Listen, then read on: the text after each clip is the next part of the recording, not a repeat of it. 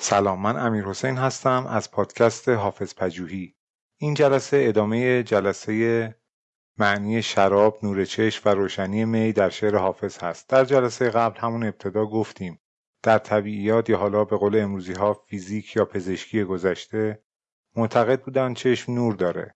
حافظ می‌گفت شراب میاد نور داخلی چشم میشه. این جلسه هم قرار هست درباره تأثیر و تثبیت نتیجه گیری حاصل از شناخت به واسطه شراب صحبت کنیم. یک کمی هم در مورد کالیبراسیون و تنظیمات این شناخت وارد میشیم.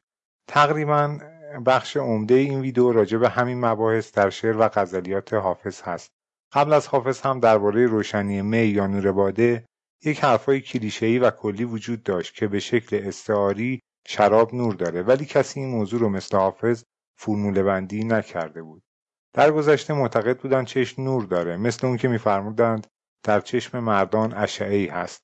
حافظ می‌گفت شراب میاد اون نور داخلی یا نور درونی چشم به اعتقاد گذشتگان در چشم ما میشه و ما حقایق رو بهتر می‌بینیم. شما می‌تونید محتوای کامل این مطلب رو به همراه متن اشعار توضیحات تکمیلی به شکل تصویری در کانال یوتیوب حافظ پجوهی مشاهده کنید.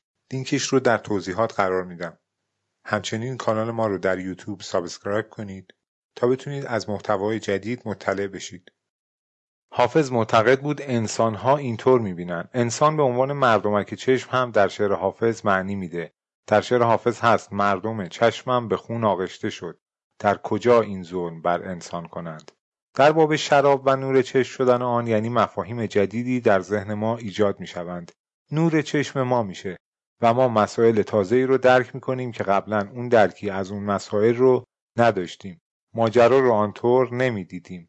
یعنی هم مسائل تازه‌ای رو درک می‌کرد و هم مسائل رو به شکل تازه‌ای درک می‌کرد. این جلسه درباره تثبیت درک این مفاهیم در شعر حافظ هست. حافظ درباره تأثیر شراب یا تثبیت تأثیر شراب بر تغییر درونیات خود و تغییر روش زندگی نوع نگاه و تغییر نتیجه کار خود بر اساس دریافتی که به واسطه شناخته حاصل از شراب دارد می‌گوید پیر گلرنگ من پیر گلرنگ به معنی شراب هست. می‌گوید شراب و تأثیری که شراب بر او گذاشته بود و حافظ اون تأثیر رو در خودش تثبیت کرده بود اجازه نمی‌دهد که با کسی دشمنی کنه یا در حق کسی که با او دشمن است بدی کنه پلیدی کنه. پیر گلرنگ من در حق ازرق پوشان رخصت خبس نداد. ارنه حکایت ها بود. مثل اینکه یک نفر تجربه رو از سر میگذرونه و بعد میگه به واسطه اون اتفاق من یاد گرفتم که چنین باشم. از این به بعد اینطور زندگی کنم. بعضی از این تجربه ها به نحوی هستند که آدم از یک جایی جلوی ضرر کردن و راه آسیب دیدن رو بر خودش میبنده. اما دریافت ها و تجربیات حافظ اینقدر دم دستی نبود. حافظ می‌گفت شراب باعث می‌شد که او حقایق رو به گونه دیگر ببینه. نور چشم او می‌شد که مسائل رو به شکل دیگری فهم کنه و بعد به واسطه اون نور چشم شدن به واسطه اون دریافتی که داشته به واسطه اون تغییری که حافظ در خودش تثبیت می‌کرد زندگیش رو به شیوه اون نتایجی که به دست آورده بود تغییر می‌داد و بر پایه همون تغییرات عمل می‌کرد. این خودش یه جور سبک زندگیه. اصلا کلام نور اصلش همین بوده نزد حافظ. اتفاقا خیلی هم نورانی و پرتوزا بوده. مثل همین نمونه قبل که گفت پیر گلرنگ من یعنی شراب باعث شد که من به این نتیجه برسم. این روش رو اختیار کنم که در حق دشمنانم هم پلیدی نکنم. ما چنین داستانهایی رو چنین روایتهایی رو یعنی مشابه امروزیش رو مثلا در جریان یک نیکوکاری می‌بینیم. یا شاید گاهی در جریان یک فداکاری. یه عده میان منقلب میشن. طرز تفکر و سبک زندگیشون ممکنه عوض بشه. یک نفر در رسانه میگه من رفتم فلان گروه رو دیدم متوجه شدم از این به بعد اینطوری زندگی کنم. از این به بعد بیشتر به برخی مسائل توجه کنم. یا یک نفر یک شرایط یا حادثه رو پشت سر می‌گذاره و میگه از اون به بعد من تصمیم گرفتم یعنی چیزی رو دیدم و فهمیدم که روش زندگیم به این صورت باشه. یا ممکنه رفتار یک نفر بر ما اثر گذاشته باشه. نوع برخورد او یا هر حالت دیگری که شما از این مطالب تجربه داشتید. اما اینها به مثل بود. در مورد حافظ اینقدر ساده نبود. الان که مد اینجوری هست که آدما میگن ما یه چیزی رو دیدیم و فهمیدیم که باید یه چیز دیگری رو در خودمون تغییر بدیم. متوجه این نیاز شدیم. به قول حافظ نور به چشممون رسید. ولی خب این که ما بخوایم یه چیزی رو بفهمیم که بابت اون درک و فهم خودمون رو تغییر بدیم که بابتش هزینه بدیم چنین چیزی که حداقل برای همه افراد نمیشه. این خودش برای خیلی از آدمها از مصادیق نفهمیدن محسوب میشه. ولی حافظ می‌گفت یه چیزی رو که فهمیدم هی نمیپیچونمش که بالاخره به نفع من بشه. اون چیزی که به نفع من باشه باعث میشه که من تغییر کنم. برخلاف اون عده خاص که میگن فهمیدن هم گاهی اگر در شرایط سخت نباشه روش درک و حل مسئله ساده باشه دیگه اصلا ارزش چندانی پیدا نمی‌کنه. یعنی برای درک عمیق یک مسئله حاضر هستن که تلاش بکنن و میگن اون چیزی که هر کسی متوجه اون میشه نتیجهش هم احتمالا ساده و دم دستی خواهد بود. مثل ورزش کردن از حالا بشین پاشو بخند که رکورد ورزشی جابجا نمیشه ورزش حرفه‌ای نمیشه. اما اون گروه دیگر که فهمیدن با هزینه رو نمیپسندن در حد یک like یا یک کامنت. ارسال برای دیگران که یعنی ما هم از همین تیپ آدم ها هستیم. ما هم از این چیزها خوشمون میاد. حالا شما هم اگر به موضوعات این کانال علاقه مند هستید subscribe کنید. ولی حافظ اینجوری نبود. subscribe می‌کرد. به دنبال منافع حقیقت رو زیر پا نمیگذاشت. نمی‌گفت اگر من چیزی رو فهمیدم که برام هزینه ای داشت فهمیدن رو کنار می‌گذارم. از سردسته های گروه دوم بود. حافظ در این موضوع که شراب بر او تاثیر میگذاشت و او این تغییرات و این درک موضوعات جدید رو درون خودش تثبیت می‌کرد می‌گفت هر چی شراب بگه. برای منافع حقایق رو زیر پا نمیگذاشت. برخلاف اون چه بسیار رایج هست که برای منافع حقایق رو لگدمال می‌کنند. می‌گفت هر چی حاصل از نتایج نور باده باشه همون درست هست و چقدر هم انتقاد پذیر و آموزش پذیر بود. سر تسلیم من و خشت در میکده ها در اهالی شعر و عرفان تا این اندازه و به این شکل آدم منعطف نداریم. معنی سخن حافظ این هست یعنی من شراب می‌خورم نور به چشمم برسه که بتونم ببینم که بتونم درکی از حقایق داشته باشم و تسلیم اون چه شراب میگه بشم. سر تسلیم من و خشت در میکده ها اختیار از دستم خارج بشه که بتونم حقایق رو بیپرده ببینم. خودم از میان برخیزم و می‌گوید هر کس هم نمی‌فهمه آجر تو مغزش مدعی گر نکند فهم سخن گو سر و خشت. برو سرتو بزن تو دیوار. یا معنی دیگر گو سر و خشت رو گفتن اینکه تو مغزت گچه. مطابق اون چه امروز میگیم. یعنی سرت با خشت تفاوتی نمی‌کنه. سرت با خشت برابر هست. سر تسلیم من و خشت در میکده ها مدعی گر نکند فهم سخن گو سر و خشت. البته یک معنی دیگر هم برای مدعی گر نکند فهم سخن گو سر و خشت میشه فرض کرد که بهش کمتر توجه شده. میگه اگر متوجه نمیشی مثل من برو سر تسلیمت رو بگذار روی خشت در میکده ها این حافظانه تر هم هست. ما یه معلمی داشتیم توی دانشگاه. یه بار بحث مسائل خانواده و ازدواج شد. یکی از بچه ها فاکتور خشونت رو به رسمیت میشناخت و به کارگیری خشونت رو یه ابزار کاربردی می‌دونست. توی صحبتاش گفت پس اگر توی زندگی آینده یه وقت صحبت به نتیجه نرسید و عصبانی بودیم چیکار کنیم؟ معلممون گفت برو سرتو بکوب تو دیوار. جواب میده. گفت اگر نشد چی؟ گفت دوباره بکوب. انقدر ادامه بده تا بتونی خشمت رو کنترل کنی. حافظ هم یه همچین نسخه ای میپیچه. میگه اگر متوجه نمیشی برو سر روی خشت در میکده ها بگذار. اگر نمی‌فهمی گو سر و خشت. یا سرت رو به اونجا بکوب تا بتونی بر اون نادانی و نفهمی خودت غلبه کنی. مطابق اونچه در شعر حافظ بسیار رایج هست سخنش چند معنی میپذیره ولی این روی کرد نزد حافظ که در چیزی که خودش بهش رسیده بود به دیگران هم راه نشون می‌داد سابقه داره. از این حرفای کیلویی انگیزشی نمی‌زد. از این آدمهایی هم نبود که خودش کاری رو انجام نداده باشه. به دیگران بگه شما این کار رو بکنید که موفق بشید. حالا اینجا هم خیلی توصیه ملایمی داره سر یا سر تسلیم گذاشتن روی خشت خیلی ملایم تر از آستین به خون جگر شستنه. گو برو آستین به خون جگر شوی هر که در این آستان راه ندارد. آستین به خون جگر شستن یعنی بشین خون گریه کن و با سراستینت پاک کن تا بلکه بختت واشه. گو برو آستین به خون جگر شوی هر که در این آستانه راه ندارد. بخت باز شدن با اشک که از اعتقادات حافظ بوده. دارم امید بر این اشک چو باران که دگر برق دولت که برفت از نظرم باز آید. معلومه گریه کرده بوده کارش رو پیش برده بوده یاد گرفته بوده. این که شوخی بود می‌گفت باید اول پاک بشی گریه کنی دلت صاف بشه بعد به معشوق نظر کنی. قصد در اشک زدم کهل طریقت گویند پاک شو اول و پس دیده بران پاک انداز. بیت بالا ربطی به قصد کردن نداره طریقت در شعر حافظ در یک بیت با معنی تقریبا منفی هم همراه شده ولی خودش اون افراد رو دوزار هم قبول نداشت. طریقتش خیلی شخصی سازی شده بود. مثل همون هست که می‌گفت چشم آلوده نظر از رخ جانان دور است. یعنی منظورش این بوده که گریه کن گریه قشنگه. گریه برای صاف کردن دل هست. مثل اینکه می‌گفت امید دارم بر این اشک چوبارانم که برق دولتی یا برق دولتی که از نظرم رفت باز به چشمم برگرده.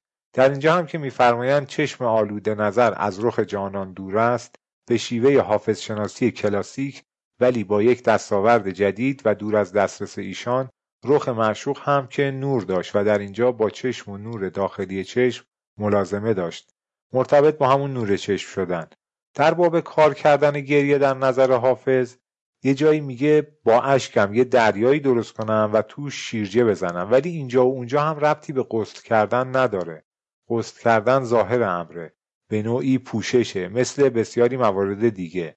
منظورش همون اومدن برق به چشمانش به کمک اشک هست. حافظا شاید اگر در طلب گوهر وست دیده دریا کنم از اشک و در او قوطه خورم. میگه شایسته است که من از اشک دریایی درست کنم و داخل اون قوطه ور بشم.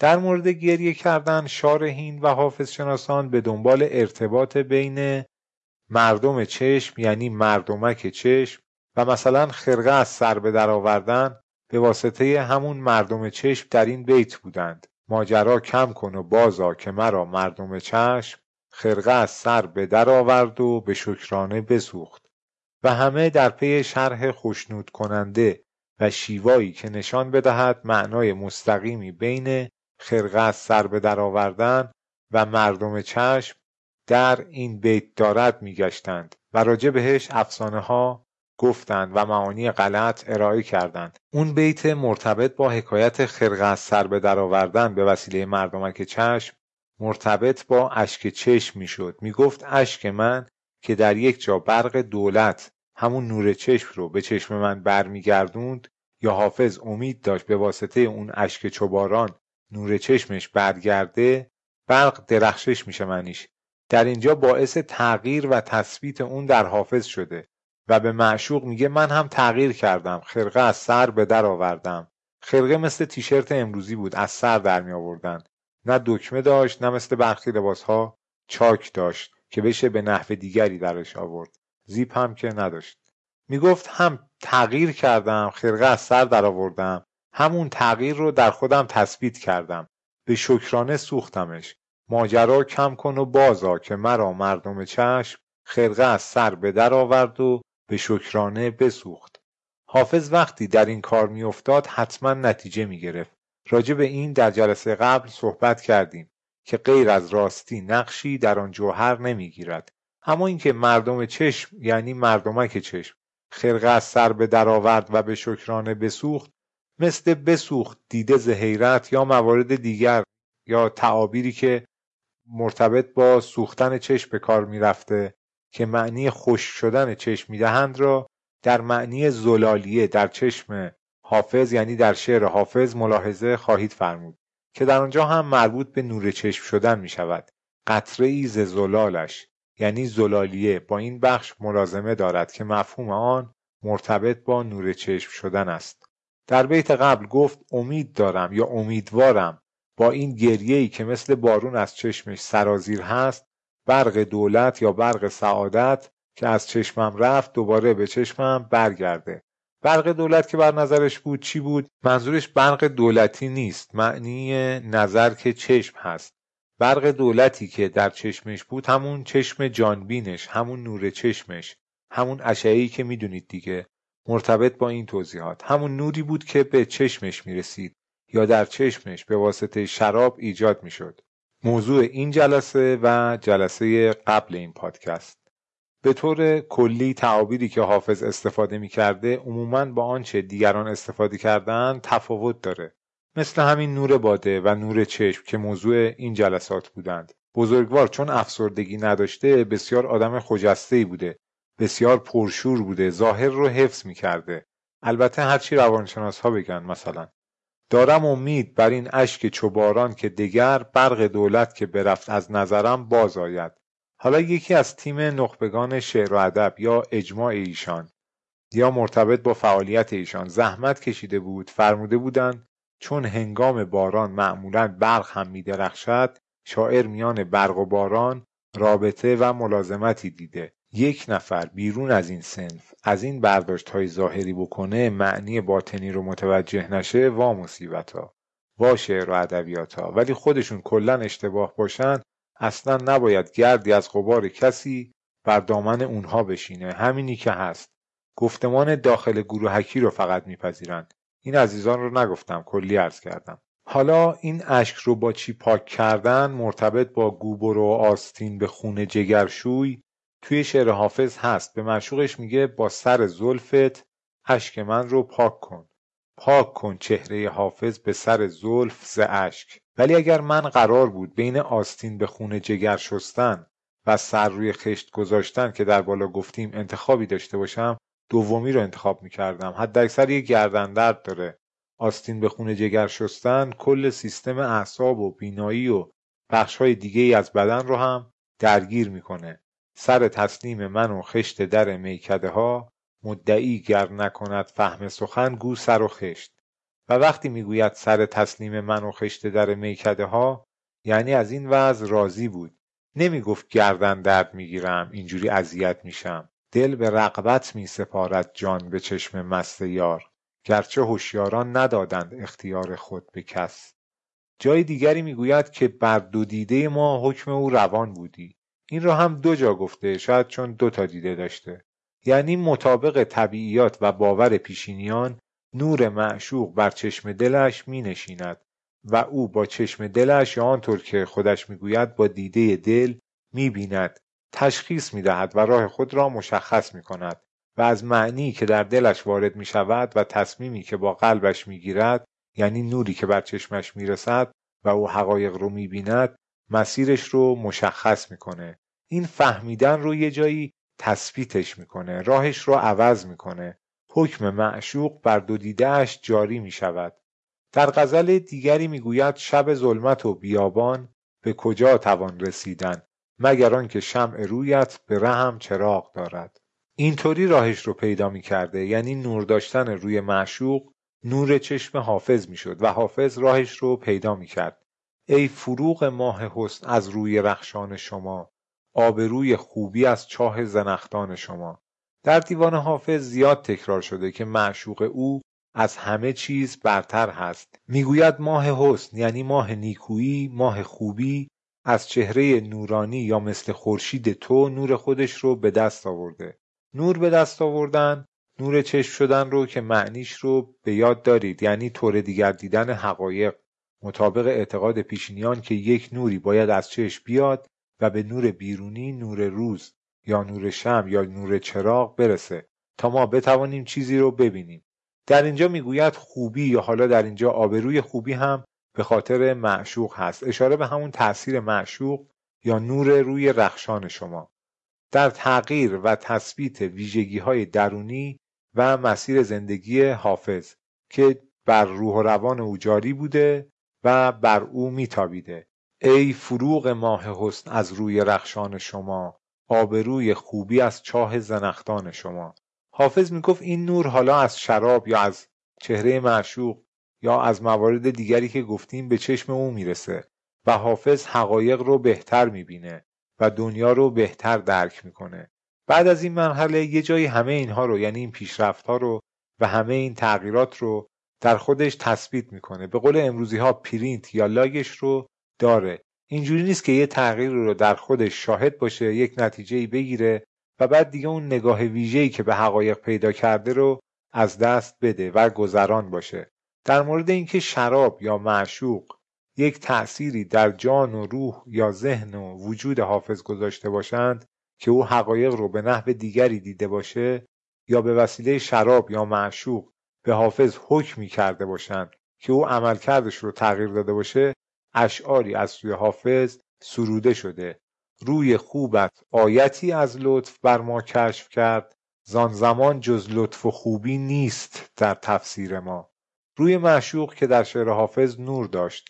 اون نور به اعتقاد پیشینیان هم میومد نور چشم حافظ می‌شد و باعث می‌شد حافظ حقایق رو متفاوت از اونچه دیگران درک می‌کردند ببینه. نتیجه گیری متفاوتی داشته باشه. مسائل رو به شکل دیگری درک کنه. و می‌گفت به واسطه معشوق من الان نگاهم به مسائل متفاوت از قبل شده. از اون زمان که معشوقم رو دیدم یا روی رخشان معشوقم رو دیدم از اون موقع درکی جز لطف و خوبی ندارم. حالا برای این کارش یک مکانیزمی هم تعریف کرده بود که چگونه شراب یا معشوق نگاه او به مسائل رو تغییر داده بود. و این موضوع یعنی تغییر دیدگاه خودش به مسائل رو در نور چشم شدن شراب یا روی معشوق یا موارد دیگر مرتبط با معشوق معرفی می‌کرد. یعنی یک دلیلی اقامه می‌کرد. یک اثبات براش پیدا کرده بود. یک مکانیزمی براش تعریف کرده بود. بیت بالا رو هم در یک غزلی میگه که اونجا داره رویکرد خودش رو مطرح می‌کنه. داره تعیین وضعیت می‌کنه. میگه پیر ما اومد به میخانه حالا ما چیکار کنیم؟ برای این اتفاقی که افتاده چه تدبیری داشته باشیم. اینجا معلوم میشه که حافظ از قبل به شکل استراتژیک حالتهای ممکن رو بررسی نکرده بود. چون دانش این کار در اون زمان نبوده. یا شاید هم بررسی کرده بود ولی اینجا داشت موضوع رو اینطوری مطرح می‌کرد. میگه ما چطوری به سمت کعبه بیستیم؟ وقتی پیر ما به سمت میخانه یا خانه خمار است. غزل شماره ده. طرح مسئلهش با صوفیان و خرق پوشان و صومعه داران زمان خودش بوده. بعد این بیت رو می‌خونه که من از وقتی روی معشوق رو دیدم یا نور چهره معشوق به چشم من رسیده از اون زمان دیگه مثل شما نیستم. راه خودش رو از اکثریت جامعه دوران خودش جدا می‌کنه و میگه دلیل این تغییر روی کرد نسبت به عملکرد اکثریت مردم دوران خودش معشوقش بوده. دوش از مسجد سوی میخانه آمد پیر ما. چیست یاران طریقت بعد از این تدبیر ما؟ ما مریدان روی سوی قبله چون آریم چون؟ روی سوی خانه خمار دارد پیر ما. جای دیگه ای در معنی دیگری گفت ما را جلوه معشوق در این کار داشت. یعنی زیبایی معشوق من رو به این کار واداشته. در جای دیگری می‌گفت پیر گلرنگ من یعنی شراب به من حکم کرده. اینجا می‌گوید زیبایی معشوق من رو به این کار واداشته. به قول امروزی ها خانومم گفته.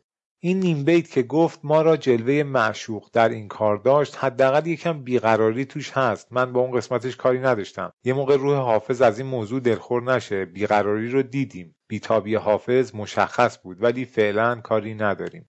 معنی لطف و سون در شعر حافظ رو میشه با این موضوع حکم کردن معشوق یا موارد دیگر راحت تر بهش ورود کرد. مثل نور چشم شدن. که معنی ابیات دیگری رو برای ما آشکار کرد. اصلا بینش تازه‌ای به ما داد. یک نقطه عطفی بود در حافظ پژوهی از قهقرای ضعف در روش تحقیق بیرون کشیدنی بود. اگرچه نقطه آغازی بود در حافظ پژوهی.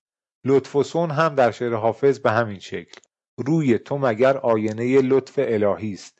یعنی از روی معشوق موضوعات جدید به ذهن حافظ می‌رسد. حافظ در روی کرد و عمل کرده خودش تغییر مسیر میده و این تغییر رو در خودش تثبیت می‌کنه. موضوع لطف و سون تقریبا تو دیوان حافظ همین هست و از نظر حافظ هم تمام هدف آفرینش مرتبط با همین دیدن یا نظربازی میشه که در غزلیات حافظ هم به اون اشاره شده و از نظر حافظ هم تمام هدف آفرینش مرتبط با همین دیدن یا نظربازی میشه که در غزلیات حافظ هم به اون اشاره شده. و از نظر حافظ نکته مهم این بوده که انسان به این جهان بیاد و خودش رو به نحوی تغییر بده یا دانشی معرفتی حاصل کنه که بتونه جهان رو متفاوت از اونچه در ابتدا درک می‌کرده ببینه. همونطور که در نوبت قبل اشاره کردیم می‌گفت مراقب باش تایم اوور نشی. زمانت به پایان نرسه. نقش مقصود رو از گوهر هستی نخوانده از این دنیا رخت بر نبندی. عاشق شوهر روزی کار جهان سرآید ناخوانده نقش مقصود از کارگاه هستی. تمام تلاشش بر این بود که درجه و نظرگاه خودش رو به درجه متفاوت از اونچه همه افراد در ابتدا و در معمول درک می کنند ارتقا بده و به بالاترین درجه در عشق و نظربازی برسه. کمال دلبری و حسن در نظربازی است. به شیوه نظر از نادران دوران باش. چطوری به شیوه نظر از نادران دوران می شدند حقیقت رو به گونه دیگر می دیدند برای چشمشون نور حاصل می کردند نظربازی می کردند و اون لطف و سن از جانب معشوق شامل حالشون می شد حالا حافظ به این نظربازی یا مرتبط با آن یک علم نظر رو هم نقل می کرد این کسی گفت که در علم نظر بینا بود. علم نظر به مناظره گفته میشه. به معنی شاخه از علم اصول فقه هم هست. معنی دیگری هم داره. ولی شما می‌دونید نزد حافظ علم نظر مرتبط با نور چشم بودن میشه. می‌گفت از بوتان آن طلبر هست شناسی ای دل. آن رو که شنیدید میگن فلانی یه آنی داره. یا مثلا در حرکاتش یه آنی هست. یا تو هنر هم گفته میشه فلان بازیگر یه آنی داره. حافظ می‌گفت تو هم اگر دنبال زیبایی هستی در پی آن باش. از بوتان آن طلبر هست شناسی ای دل. کین کسی گفت که در علم نظر بینا بود. یعنی میگه دنبال کیفیت باش دنبال صورت نباش دنبال ظاهر نباش. آن به معنی زیبایی و حسنی هست که قابل درک باشه ولی قابل توصیف نباشه. یا لطیفه ای و زیبایی نهانی و غیر قابل درک و توصیف که به ذوق دریافت می شود اما قابل اظهار نیست. از مصطلحات صوفیانه هم هست. البته حافظ که در علم نظر خودش یعنی در موضوع نور چشم خیلی توضیحات کاملی هم ارائه کرده. جای دیگری می‌گوید یار ما این دارد و آن نیست هم. این که می‌گویند آن خوش طرز حسن یار ما این دارد و آن نیست هم. اون موقع هم معتقد بودن باید یه آنی داشته باشه. حافظ می‌گفت می‌گویند آن خوشترز حسن ولی یارش هر دو رو داشت. در مورد نظربازی هم می‌گفت اینها یعنی آدمهای نظرباز آدمهای کمازار و خوبی هستند. نظربازی با معنای امروزیش فرق می‌کرد. می‌گفت به اینها کاری نداشته باشید. مثل اینکه الان میگن مثلا فلان فعالان مد تازه که برای فلان جانداران فعالیت می‌کنند برای طبیعت یا برای آینده زمین برای آینده بشریت تلاش می‌کنن رو باشون کاری نداشته باشید. زنهار تا توانی اهل نظر میازار بیت کاملش این هست. زنهار تا توانی اهل نظر میازار دنیا وفا ندارد. این نور هر دو دیده. اهل نظر که خود حافظ هست که نظرباز هست و به روی معشوق نگاه می‌کنه و حقایق رو مطابق اون چه شرح داده شد می‌بینه و در اینجا هم میگه این افراد رو اذیت نکنید. به معشوقش میگه ای نور هر دو دیده ای کسی که مثل نور در چشم من هستی. حقایق رو در نظر من میاری. این بیت رو هم مثل باقی ابیات هیچ کدوم از شارحین متوجه معنی و مفهوم اصلی اون نبودند. حالا باز یکی از شارحین هست که سر برخی از ابیات شرحی نمیده. به سبک کنکوری یا نمره منفی اگر بخوایم حساب کنیم حداقل نمره منفی نمی‌گیره. و شاید اگر کارنامه بدن رتبهشون بهتر از بسیاری دیگه باشه. یا حافظ می‌گوید ما اصلا به این دنیا کاری نداشتیم. تو رو دیدیم تو رو شناختیم که دنیا به چشممون زیبا شد. جهان در چشم من کاملا بی ارزش بود. تا آن زمان که چهره تو نوری بر چشم من تاباند و من حقیقت جهان رو طور دیگه ای دیدم که به واسطه این نگاه تازه به جهان و به مدد آشنایی بیشتر با معشوق و دیدن زیبایی های معشوق جهان به چشمم زیبا شد. این هم از سبک حرفها و احوالات عاشقانه هست. مرا به کار جهان هرگز التفات نبود. رخ تو در نظر من چنین خوشش آراست و در تمام عمر هم به همین کار مشغول بود.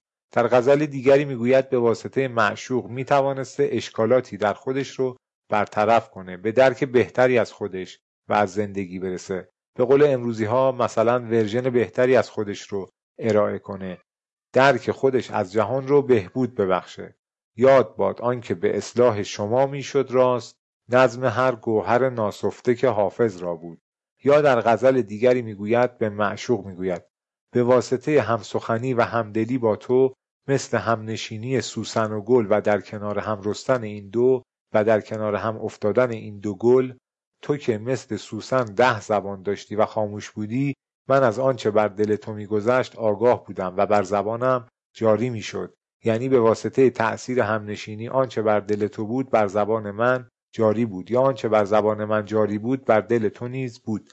در جلسه قبل اشاره کردیم که حافظ در مورد تاثیر شراب می گفت غیر از راستی نقشی در آن جوهر نمی‌گیرد. در همین معنی و در همین باب و به کمک همین تعبیر نور چشم حاصل کردن هم می گفت چشم آلوده نظر از رخ جانان دور است. جانان هم یعنی معشوق.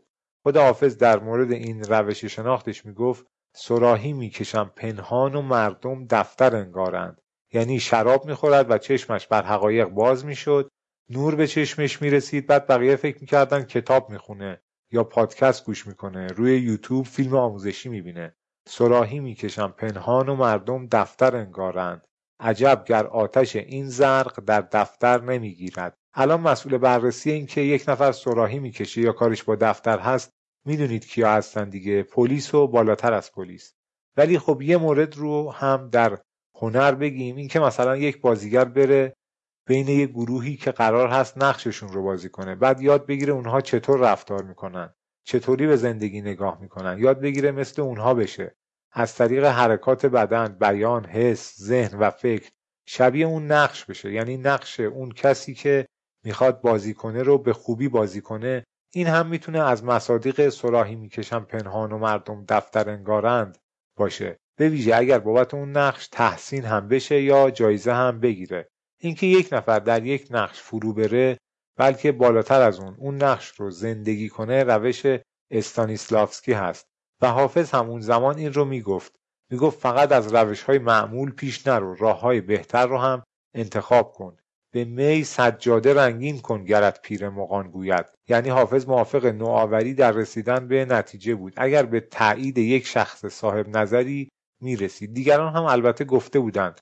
شما هم دنبال آموزش الکترونیک رو بگیر پادکست گوش بده. روی یوتیوب ویدئوی آموزشی نگاه کن. اگه همه میگن دانشگاه و کتاب و آموزش کلاسیک شما آموزش الکترونیک و پادکست و یوتیوب رو امتحان کن. صاحب نظران بسیاری این موارد رو تایید کردند. راجع به تقریبا هر موضوعی که جستجو کنید آموزش کاملی ازش در اینترنت هست. اگر حافظ هم الان بود همینها رو توصیه می‌کرد. اصلا در این موضوع کار حافظ استارتاپی بود. یک مانیفیستی هم داشت. می‌گفت عالمی دیگر بباید ساخت و از نو آدمی. می‌گفت فلک را سقف بشکافیم و طرحی نو اندازیم می‌بینید چقدر استارتاپی هست. این عالمی دیگر باید ساخت و آدمی می‌تونه copywriting یه محصول موثر در زندگی مردم باشه. مثلا پست می‌تونست همچین copywriting ی داشته باشه یا پست الکترونیک همون ایمیل. شما هم پادکست حافظ پژوهی رو به دیگران توصیه کنید. subscribe هم بکنید. حافظ هم اگر یه نفر اینطوری اشعارش رو تحلیل می‌کرد حتما subscribe ش می‌کرد لایک می‌کرد شیر می‌کرد. صدای خودش که خیلی خوب بود خیلی رو هم بلاک می‌کرد اصلا زخمیشون می‌کرد. توی دیوانش هم هست. حافظ یکی دیگر از معیارهای حافظانه که شناخت حافظانه صحیح هست یا خیر رو در عدم وجود غرور معرفی می‌کنه. یعنی از نظر حافظ اگر شما بخواید ببینید نتیجه‌ای که به دست آوردید شناختی که حاصل کردید درست هست یا نه ببینید در اون شناخت غرور یا به قول حافظ فکر خود و رای خود در کار بوده یا خیر؟ فکر خود و رای خود در عالم رندی نیست کفر است در این مذهب خودبینی و خودرایی. و می‌گفت اون کسی که عشق نداره اون کسی که این مطالب رو نمی‌فهمه نور معشوق به چشمانش نمی‌رسه و خودش رو نمی‌تونه تغییر بده. اون عذرش موجه هست چون در معنایی که مورد نظر حافظ هست عاشق نیست. یا نتیجه‌ای که حافظ از عشق مد نظرش هست رو درک نمی‌کنه. ای که دائم به خیش مغروری گر تو را عشق نیست معذوری. حافظ عشق داشت و غرورش رو از بین می‌برد و بعد نتیجه گیری و جمعبندی می‌کرد. یا عشق داشت و خودش از میان بر می‌خواست یا شراب می‌خورد تا از وسوسه عقل به دور باشه و بتونه حقایق رو بهتر ببینه. می‌گفت کسی که اینطوری نیست یا مست آب انگور هست اون معذوره. گفتیم جام جهانبین یا جام جم در شعر حافظ خود شراب هست که مرتبط با معشوق و وقت صبح و نسیم سحری میشه. در اصل منظور حافظ از جام جهانبین یا جام جم همون خودش میشه. یعنی آینه درونی خودش که حقایق در اون نقش میبنده. یعنی به واسطه اون چه که خودش هست و از خودش ساخته اسرار رو می‌بینه. سالها دل طلب جام جم از ما می‌کرد. وانچه خود داشت ز بیگانه تمنا می‌کرد.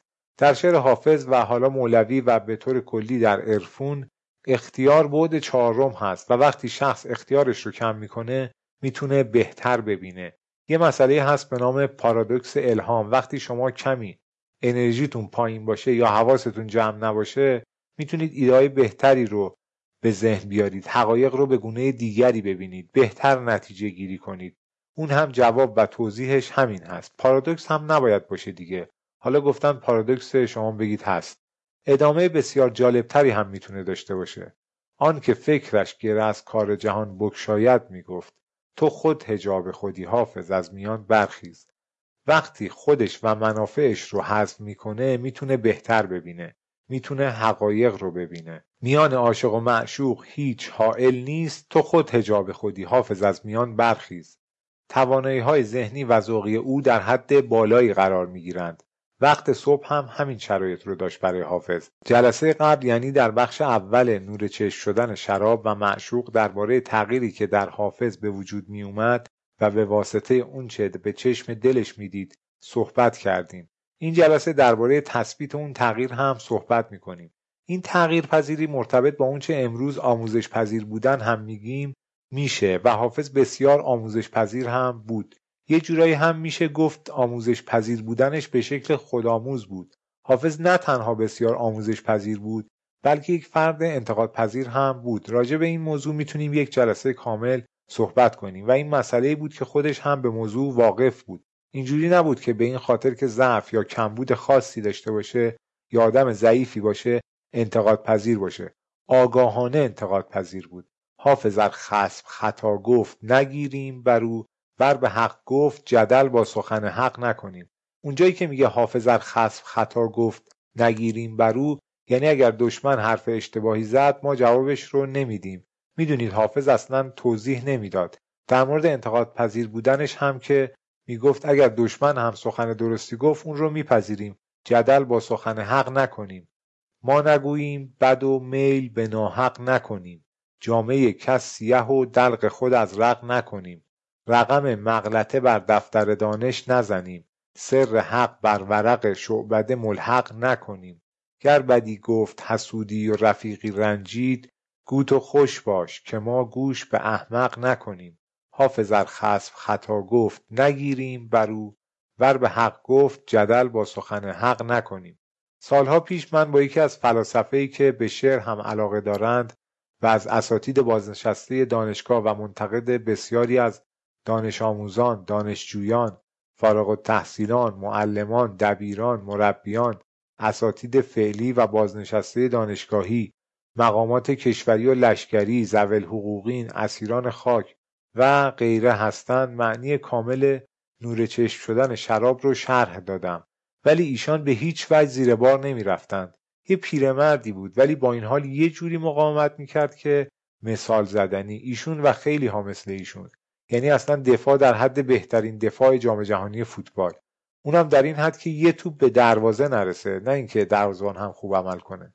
و با اینکه در موضوعات مختلف در آموزش متوسطه آموزش عالی اداره جامعه قانونگذاری مسائل و موضوعات دینی قوه قضاییه قوه مجریه اداره سیاسی امور حقوق بشر و غیره همه رو نصیحت می‌کنند اصلا از این طرف به حرف گوش نمی‌دادند و همون شرح ظاهری و هنر شاعرانه در ارتباط برقرار کردن بین چشم و شراب رو معنی کامل شعر حافظ معرفی می‌کردند و می‌گفتن اگر می‌خوای این موضوع رو متوجه شی برو فلان کتاب و مقاله من رو بخون. همه اینها رو اونجا توضیح دادم. اون که میگه برو فلان مقاله منو بخون فلان کتاب منو بخون حرف بابام رو بخون اونهایی که یاد نمی‌گیرن یعنی اونهایی که آموزش پذیر نیستند به قول حافظ مردند. خودشون خبر ندارند. بر اون نمرده به فتوای من نماز کنید. یعنی فقط به اندازه یک آدم زنده نفس می‌کشند. به قول امروزی ها اکسیژن حروم می‌کنند. و الا مردند به تعبیر حافظ. ما هنوز از این آدم ها زیاد داریم. در حالی که حافظ در قرن هشتم هجری چنین رفتار غلطی نداشت. و خیلی عملکردهای حافظ در اون زمان امروزی بود. مثل روش تحقیقش و در موضوعات دیگر نیز نگاهش از نظر پیشرفته بودن امروزی بود و امروزی رفتار می‌کرد.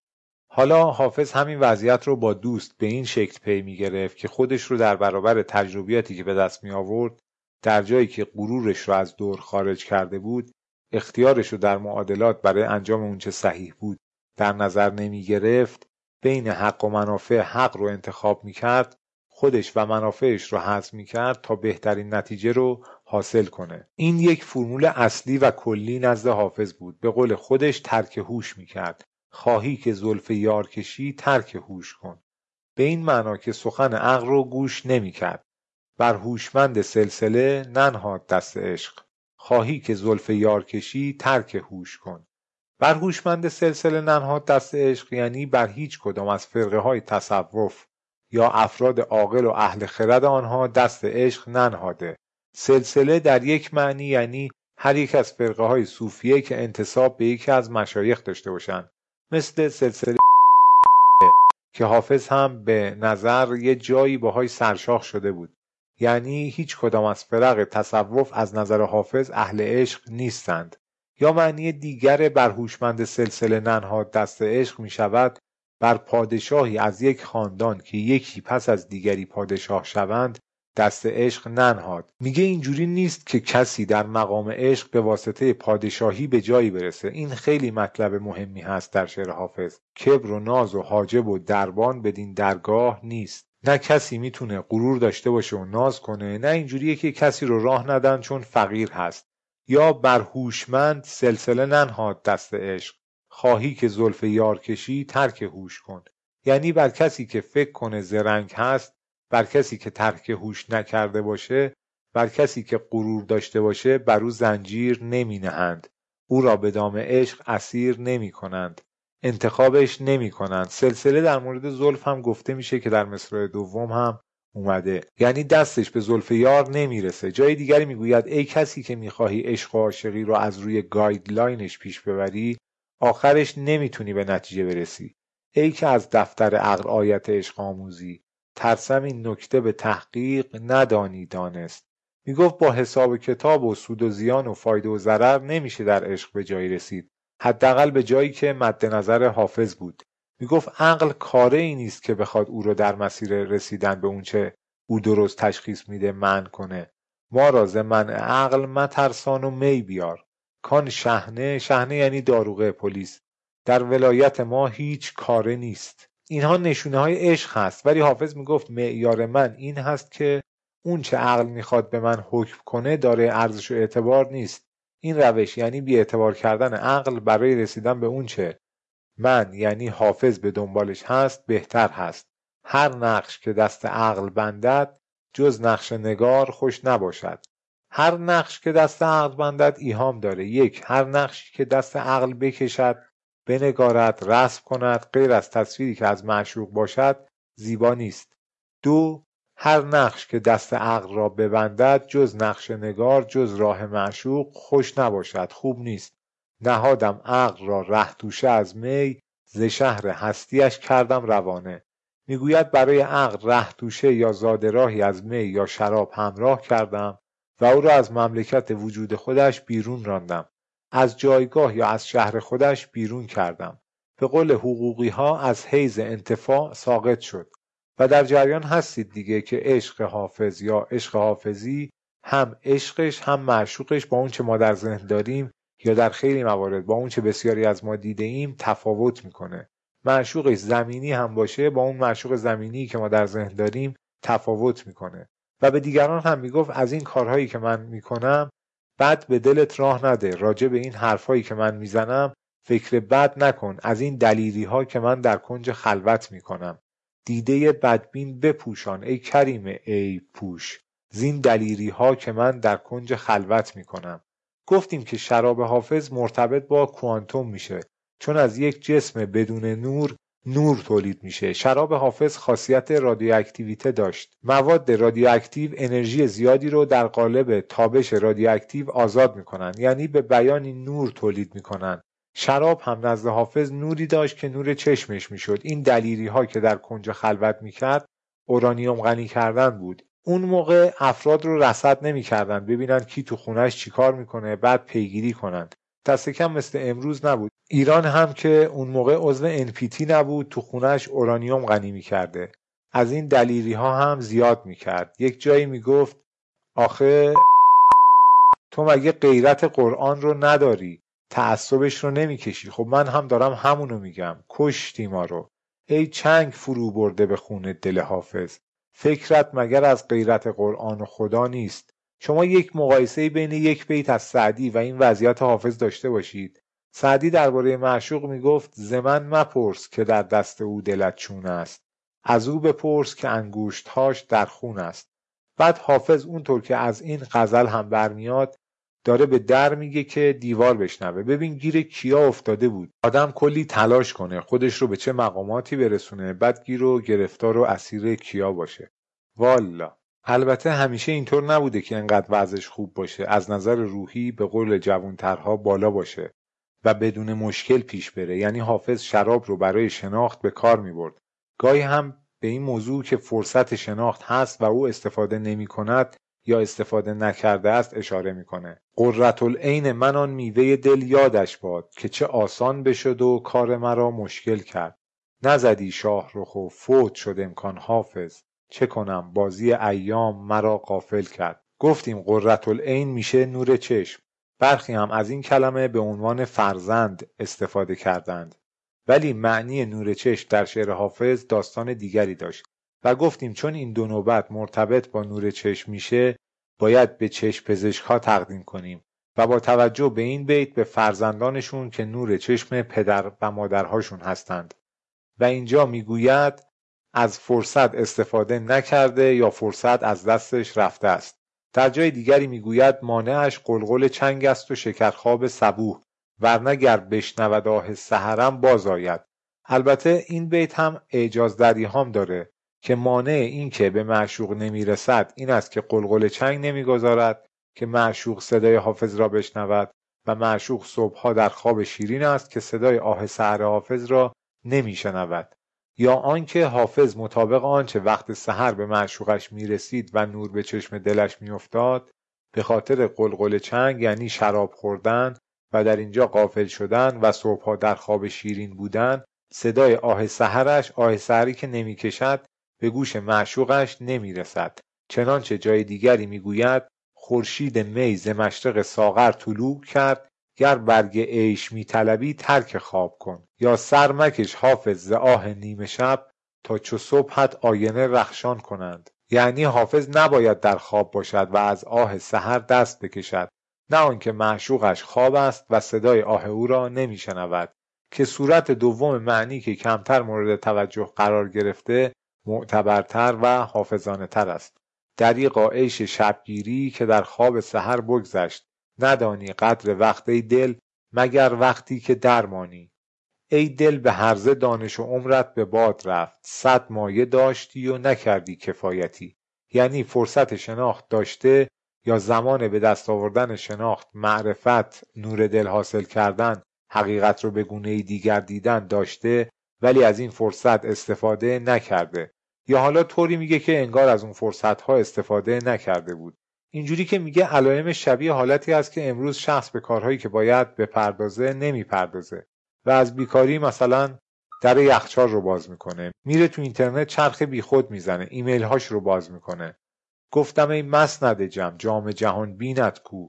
گفت افسوس که آن دولت بیدار بخفت. مسند جمع باد میشه. چون سلیمان پیامبر رو با جمشید یکی می‌دونستند. و حضرت سلیمان هم که بر باد سوار بود به باد می‌گفتند مسند جمع. از اونجایی که باد یا نسیم و سبا خاک کوی معشوق را میآورند و نور چشم حافظ می‌شوند و این عمل برابر با نتیجه و خروجی جام جمع است می‌گوید ای باد چرا دیگر جام جهانبین نداری؟ جام جهان بینت کو؟ می‌گوید آن دولت بیدار بخفت. گفتیم که در این جلسه درباره مسائل مربوط به غزلیاتی از حافظ در این موضوع که شراب یا معشوق یا موارد دیگر نور چشم حافظ می‌شوند صحبت خواهیم کرد که حافظ فهم و درک و دریافتی به دست میاره و اون رو در خودش ذخیره می‌کنه. F5 رو می‌زنه به روش گیمرها یا گیمرهای قدیمی. در وجود خودش تثبیت می‌کنه. از اونجا به بعد زندگی حافظ بر اساس اون دریافت و اون دستاوردی که حاصل کرده پیش میره و به نحو دیگری و متفاوت از گذشته زندگی می‌کنه. در باب اینکه حافظ گاهی به جای توجه به شناختی که به واسطه معشوق یا شراب یا خون دل خوردن که موضوع نوبت بعد هست به دست میآورد توجهی ندارد غفلت می‌کنه از فرصت ها استفاده نمی‌کنه چند بیت بالا رو در همین موضوع خوندیم. قررت العین من آن میوه دل یادش باد و اشعار دیگر. غزل 482 در همین موضوع هست. ای دل به کوی عشق گذاری نمی کنی اسباب جمع داری و کاری نمی کنی. چوگان حکم در کف و گویی نمی‌زنی باز زفر به دست و شکاری نمی کنی. این خون که موج میزندن در جگر تو را در کار رنگ و بوی نگاری نمی کنی. مشکین از آن نشد دم خلقت که چون سبا بر خاک کوی دوست گذاری نمی کنی. ترسم از این چمن نبری آستین گل. که از گلشنش تحمل خاری نمی کنی. در آستین جان تو صد نافه مدرج است. وان را فدای طره یاری نمی کنی. ساغر لطیف و دلکش و می افکنی به خاک. و اندیشه از بلای خماری نمی کنی.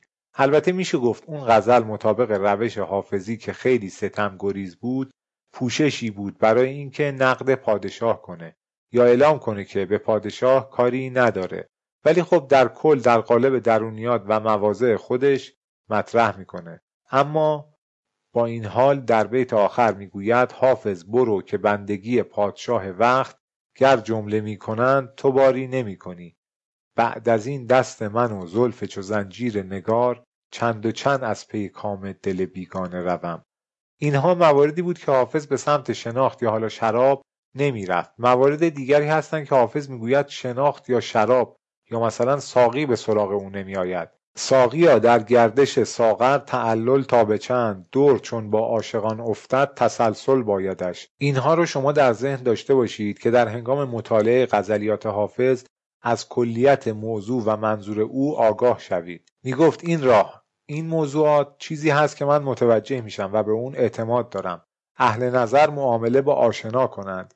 می‌گفت بیمعرفت نباش. بیمعرفت مباش. معرفت به معنی علم و دانش آگاهی اطلاع و بینش هست. از اصطلاحات صوفیانه هم بوده که به معنی دریافت و آگاهی که از تزکیه و پاکسازی نفس و طی مراحل سلوک به دست میاد هست. معادل امروزیش رو ما در ادبیات آمیانه و کوچه بازاری بلا تشبیه میگیم احمق نباش. یعنی یه چیزی رو اونطوری که هست ببین. اونجوری که نیست نبین. حافظ هم در اینجا میگه بیمعرفت مباش. یعنی همونطوری که هست ببین ساده به قضیه نگاه نکن که در معامله عشق یعنی در این روش شناختی که او دارد در ازای همین راهی که در پیش می‌گیره نتیجه دلخواه خودش رو به دست میاره و اثباتش هم این که این نوری که به چشم او می‌رسه از جنس همون چشم هست. یعنی اهل نظر که همون حافظ باشه اهل معنی عارف هم میده. به معنی مردم مقدس و روشندل هم هست. یعنی صاحب نظران معامله با آشنا می‌کنند. نظر به معنی چشم هم هست. اهل نظر که دو دیده هستند. آشنایان یعنی آشنای اهل نظر یا آشنای دو دیده نور هست. یا در گذشته بیشتر نور بود که در جهان فکری حافظ هم مرتبط با نور چشم شدن می شود من یزید هم همون نبود. فلان قیمت یک فلان قیمت دو فلان قیمت سه هست. به معنی حراج یا اون قسمتی در حراج که میگن کسی هست که بیشتر بده. معنیش تقریبا همین هست. کسی هست که بیشتر می‌دهد. در این غزل میگه پیراهنی که آید از او بوی یوسفم ترسم برادران غیورش قبا کنند. اشاره به داستان یوسف پیامبر است که پیراهن او را برای پدرش فرستادند که نور چشم پدرش شود و بینا شود. یک کد درباره نور چشم میفرسته و میگه اگر می‌خوای بیشتر بدونی باید حق کپی رایت مطلب رو بپردازی. البته این دیگه کپی رایت نیست copy up هست. کسی هست که بیشتر بپردازه. میگه تو مثلا آشنای عشق هستی اهل نظری. پس برای این سخن هر چقدر که باید می‌پردازی. اگر معنی اون رو می‌دونی. که البته اون طرف هم نمی‌دونست و حافظ هم می‌دونست که اون هم نمی‌دونه.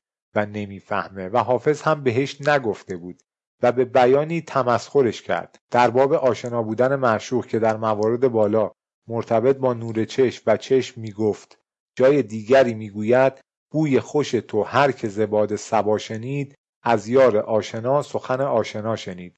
می‌گوید از یار آشنا سخنی شنید که برای او آشنا بود. اینجا موضوع نور چشم نیست بو هست که در اینجا میگه مرتبط با یار آشنا هست.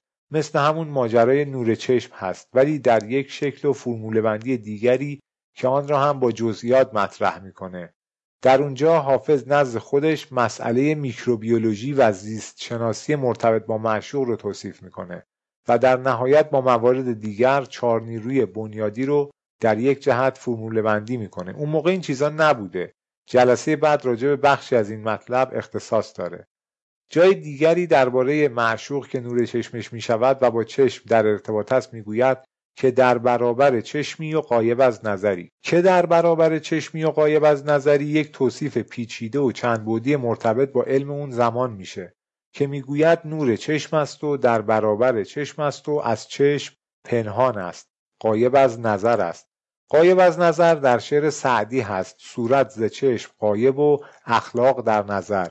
یا یار ما قایب است و در نظر است. سعدی بیشتر منظورش این هست که جلوی چشم من نیستی ولی در دلم هستی. بازای که از صبوری و دوری بسوختیم. ای قایب از نظر که به معنی برابری. یعنی جلوی چشمم نیستی از حضورم قایبی ولی در حقیقت به معنی برابری. یعنی در مقابلم هستی. روم هستی ولی یه جورایی چرا از صبوری و دوری سوخته؟ نزد حافظ این عبارت معنی دیگری داشته. حافظ بیشتر این مد نظرش بود که در چشم هستی و مثل نور هستی یا مثل نور به چشم من می‌روی ولی از نظرم قایبی این معنی ایهام داره در باب اینکه به چیزی که می‌بینه اعتماد داره و اون رو از چند لایه فیلتر دستگاه شناختی شخصی و حافظانه خودش گذرونده و مورد وسوق حافظ هست و اونچه با چشمانش می‌بینه از جنس چشمانش و مورد اعتماد او هستند که گفتیم ارتباط بین نور یا نور بیرونی و چشم و نور درونی چشم به باور گذشتگان هست. مثل نیمبیتی که بالاتر هم خواندیم. اهل نظر معامله با آشنا کنند. یا مثل معشوق و چشم هست که معشوق مثل چشمش هست یا جایگاه او بر چشمانش هست. پس شناختی که از او به دست می آورد معتبر است. پس اگر در شعر سعدی ببینیم که در برابر چشمی و قایب از نظری یعنی جلوی چشمم هستی به معنی امروزی که میگیم تصویر فلان شخص جلوی چشمم هست. اما از من دور هستی. صورت ز چشم قایب و اخلاق در نظر. یا یار ما قایب است و در نظر است. قایب از نظری حضور نداری. اما وقتی حافظ می‌گوید که در برابر چشمی و قایب از نظری یعنی تو در برابر چشم من هستی از جنس چشم من هستی ولی در چشمم پیدا نیستی. نمی‌توانم تو رو ببینم. مثل نور که از همین جنس هست. و نزد حافظ معشوقش از جنس نور است و نور چشمش هم می شود. گفتیم که حافظ و سهروردی با هم یک ارتباط هایی داشتند. اما از نظر زمانی و به طور کل فاصله دارند با هم.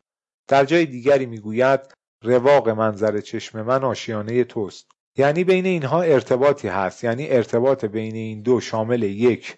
اون شناختی که به دست میاره دو عامل اون شناخت وجود داره.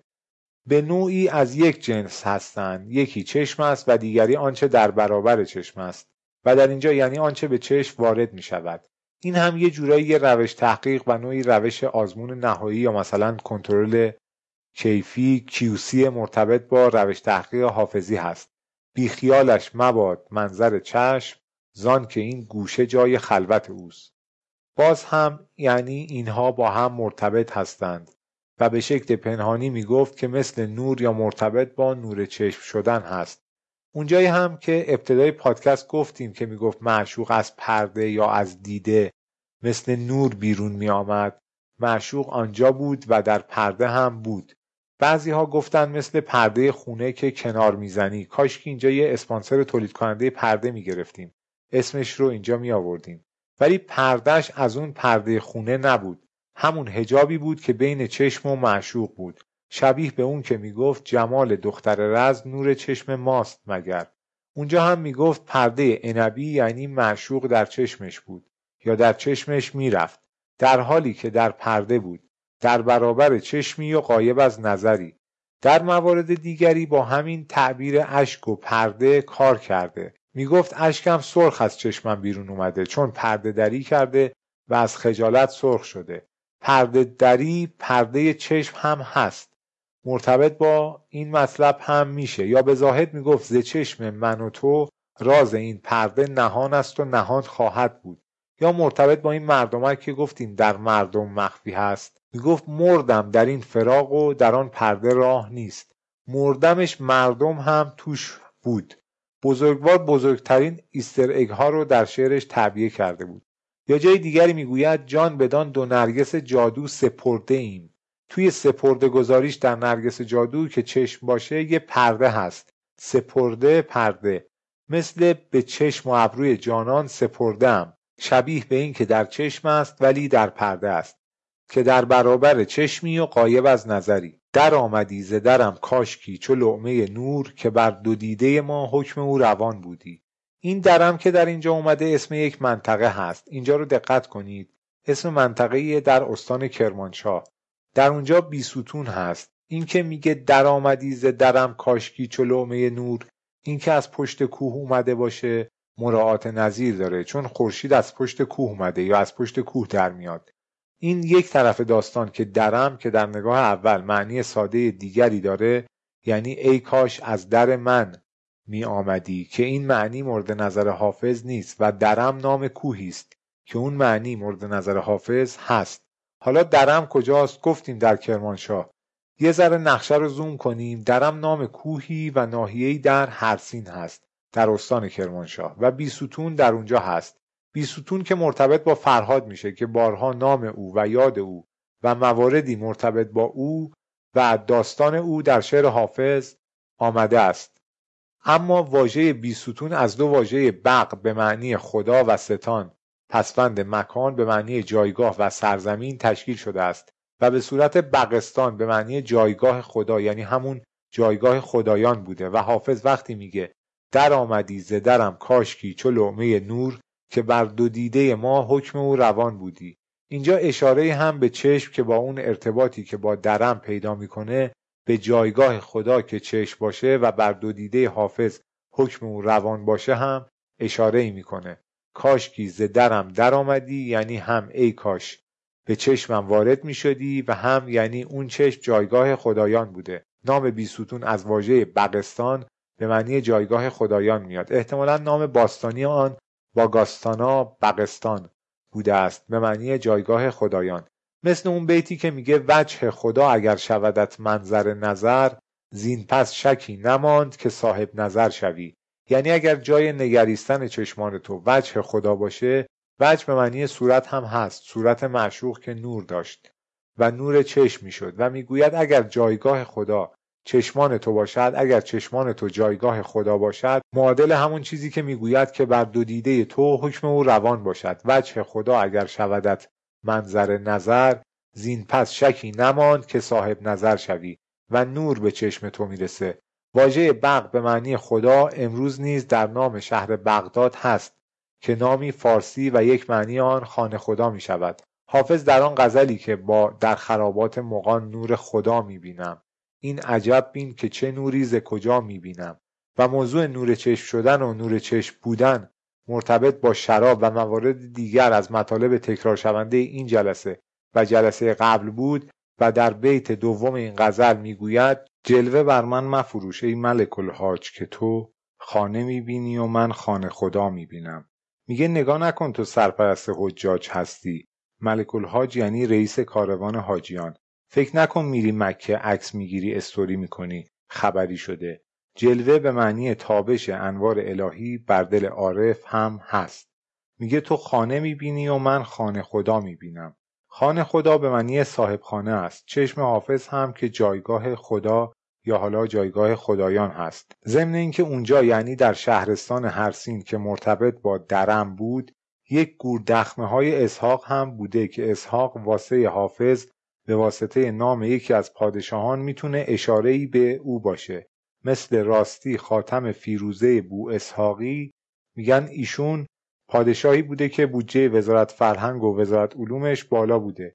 هنرمندهای اون زمان هم که خیلی هنرمند بودند. اشارات دیگری هم در این داستان می‌تونه باشه.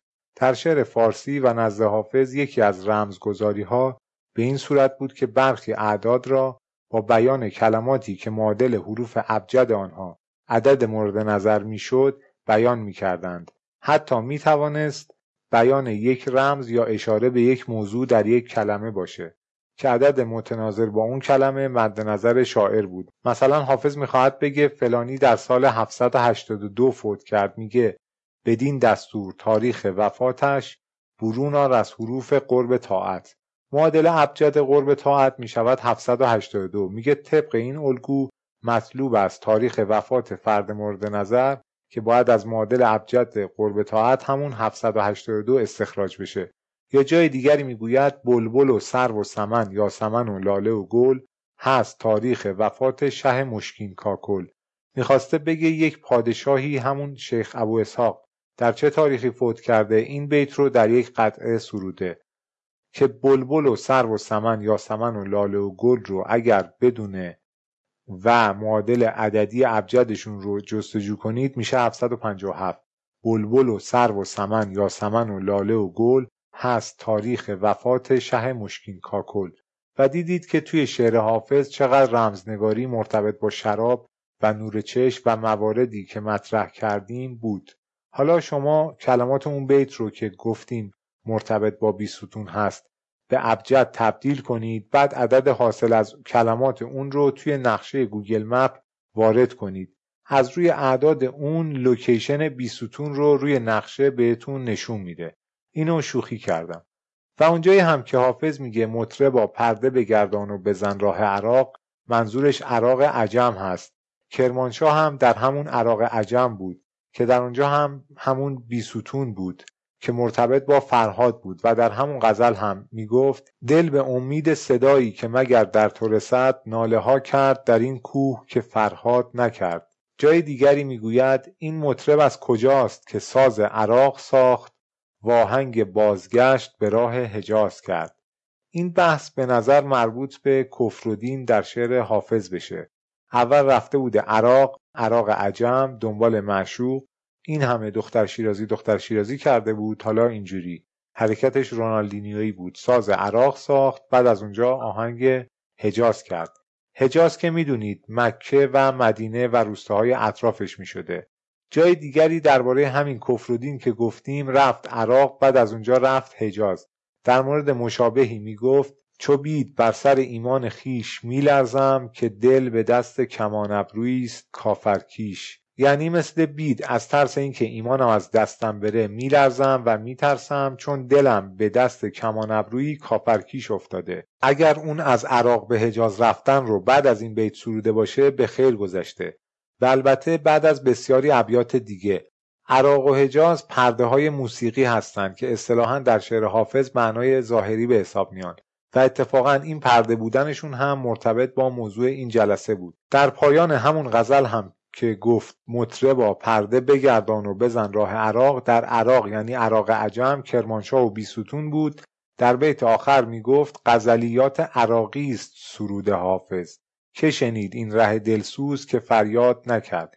همین عراقی هم ایهام داره ولی در مورد عراقی شاعر نکته ای که وجود داره اینه که او هم به نور چشم اشاره کرده و یکی از هاش بینایی هست ولی تئوری پردازی نداره. اصلا آنچنان به قضیه ورودی نداشته. همینجوری گفته مثلا گفته دل بی عشق چشم بی نور است. یا مثلا می‌گوید بیا که چشم مرا بی تو نیست بینایی. بیا که بی تو ندارد دو دیده بینایی. باز هم میگیم تئوری پردازی نداره. همین رو گفته و بست ما اینجا دیدیم یک درم داشتیم. می‌رسید به کرمانشاه. نقشه رو زوم می‌کردیم. از کرمانشاه می‌رسیدیم به کوهی و ناحیه‌ای به نام هرسین. و باز نقشه رو زوم می‌کردیم می‌رسیدیم به بیستون که هم مرتبط با فرهاد می‌شد هم در مورد نور چشم و حکم معشوق که بر دو دیده او روان بود می‌شد. و به عبارت دیگر جایگاه خدا یا جایگاه خدایان بود. ما باید یک کارشناس آگاهی بیاریم که اینها رو به شکل نقطه یا گره روی تخت وایت بورد رسم کنه و ارتباطاتشون رو به هم وصل کنه. حافظ راجع به این کار خودش چی می‌گفت؟ راجع به اینکه مثلا داستان شیرین و فرهاد رو به این شکل در شعر خودش تعبیه می‌کرد و به سختی های راه فرهاد اشاره می‌کرد و از اون داستان برای بیان مسیر خودش بهره می‌گرفت. چی می‌گفت راجع به این؟ می‌گفت گرچ و فرهادم به تلخی جان برایت باک نیست بس حکایت های شیرین باز میماند ز من. ولی کار حافظ سنگینتر و جدیتر و مهندسی سازتر از کار فرهاد بود. دیگران هم در مورد نور و چشم گفتن اما منظورشون نمی‌تونسته مثل منظور و مقصود مورد نظر حافظ باشه. چون حافظ بود که اون مکانیزم رو برای خودش تعریف کرده بود و بر پایه اون مکانیزم و دستگاه شناختی و نتایج اون یک روش آزمون و روش تحقیقی برپا کرده بود و مسائل رو بر اون اساس توضیح می‌داد. دیدید که بعد از شش قرن هم کسی متوجه نشده بود. دیده را روشنی از خاک درت حاصل بود. خاک در معشوق و خاک کوی معشوق که نور داشت. مطابق توضیحات جلسه قبل. می گفت جای اون نور یا روشنی دیده یا روشنی چشم مطابق باور گذشتگان که در چشم نوری هست یا اشعه هست که اون نور به نور بیرونی می‌رسه و ما اجسام رو می‌بینیم اون نور از خاک در معشوق به دست می آمد یا چشم آن بینایی و آن نور را از خاک در معشوق حاصل می کرد. ماه و خورشید هم در شعر حافظ یا در جهان فکری اون نورشون رو از روی معشوق حافظ به دست می آورند. می گفت این شناختی که به دست میاره این نتیجه ای که بهش می‌رسه اونقدر نزد او معتبر هست که قبلش این طرفی هست جلوگاه رخ او دیده من تنها نیست ماه و خورشید همین آینه میگردانند برای اهمیتش جایگاه اون رو بر چشم خودش میگذاشت. چنان که در جاهای دیگری هم گفته بود. این بیت از اون نظری که رخ معشوق نور داره و نور روی معشوق به چشم حافظ می‌رسه یک طرف قضیه هست سمت دیگرش همونی که در نوبت پیش هم اشاره کردیم که می‌گفت روشن از پرتو رویت نظری نیست که نیست. منت خاک درت بر بسری نیست که نیست. یعنی نور معشوق یا جلوه معشوق به هر شخص می‌تونه برسه یا می‌رسه یا رسیده. چون در مصرع اول گفت جلوگاه رخ او دیده من تنها نیست. باز هم در باب ارتباط بین چشم و معشوق یا آشنا بودن این دو و به جهت آشنا بودن مورد اعتماد بودن و مطمئن بودن این معامله نزد حافظ زهی همت که حافظ راست از دنیا و از عقبا نیاید هیچ در چشمش به جز خاک سر کویت. خاک سر کوی معشوق که نور داشت و به چشم عاشق هم وارد می‌شد.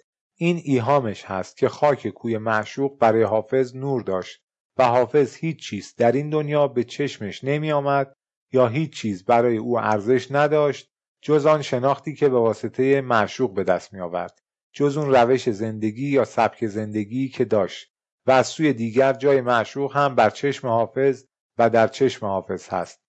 مردم دیده ما جز به رخت ناظر نیست. چون چشم هم در یک مورد از نور تغذیه می کرده یا با نور کار می کرده رخ معشوق هم که نور داشت می‌گوید از این راه شناخت حاصل می کرد در غزل شماره ده هم به همین موضوع اشاره می کند که پیر ما از مسجد رفت سوی میکده و حالا ما باید چیکار کنیم؟ دوش از مسجد سوی میخانه آمد پیر ما. چیست یاران طریقت بعد از این تدبیر ما؟ چطور وقتی پیر ما به سمت میکده ایستاده روی سوی خانه خمار دارد ما به سوی قبله بیستیم. ما مریدان روی سوی قبله چون آریم چون؟ روی سوی خانه خمار دارد پیر ما. در خرابات طریقت ما به هم منزل شویم. کین چنین رفته است در عهد ازل تقدیر ما. و می گفت این راه نزد حافظ بهترین راه و بهترین روش برای شناخت است. و دیگرانی هم که این انتخابشون نیست از این راه خبری ندارند. اگر از این روش شناختی و از این سبک زندگی خبر داشتند عقل محاسبگرشون رو به کناری میانداختند. عقل اگر داند که دل در بند زلفش چون خوش است عاقلان دیوانه گردند از پی زنجیر ما. و در ادامه و در انتهای اون غزل همونطور که در ابتدا اشاره کردیم درباره تثبیت این نتیجه یعنی تثبیت تغییری که در او بر اثر شناخت به واسطه معشوق یا شراب به وجود میاد صحبت می‌کنه. روی خوبت آیتی از لطف بر ما کشف کرد. زان زمان جز لطف و خوبی نیست در تفسیر ما.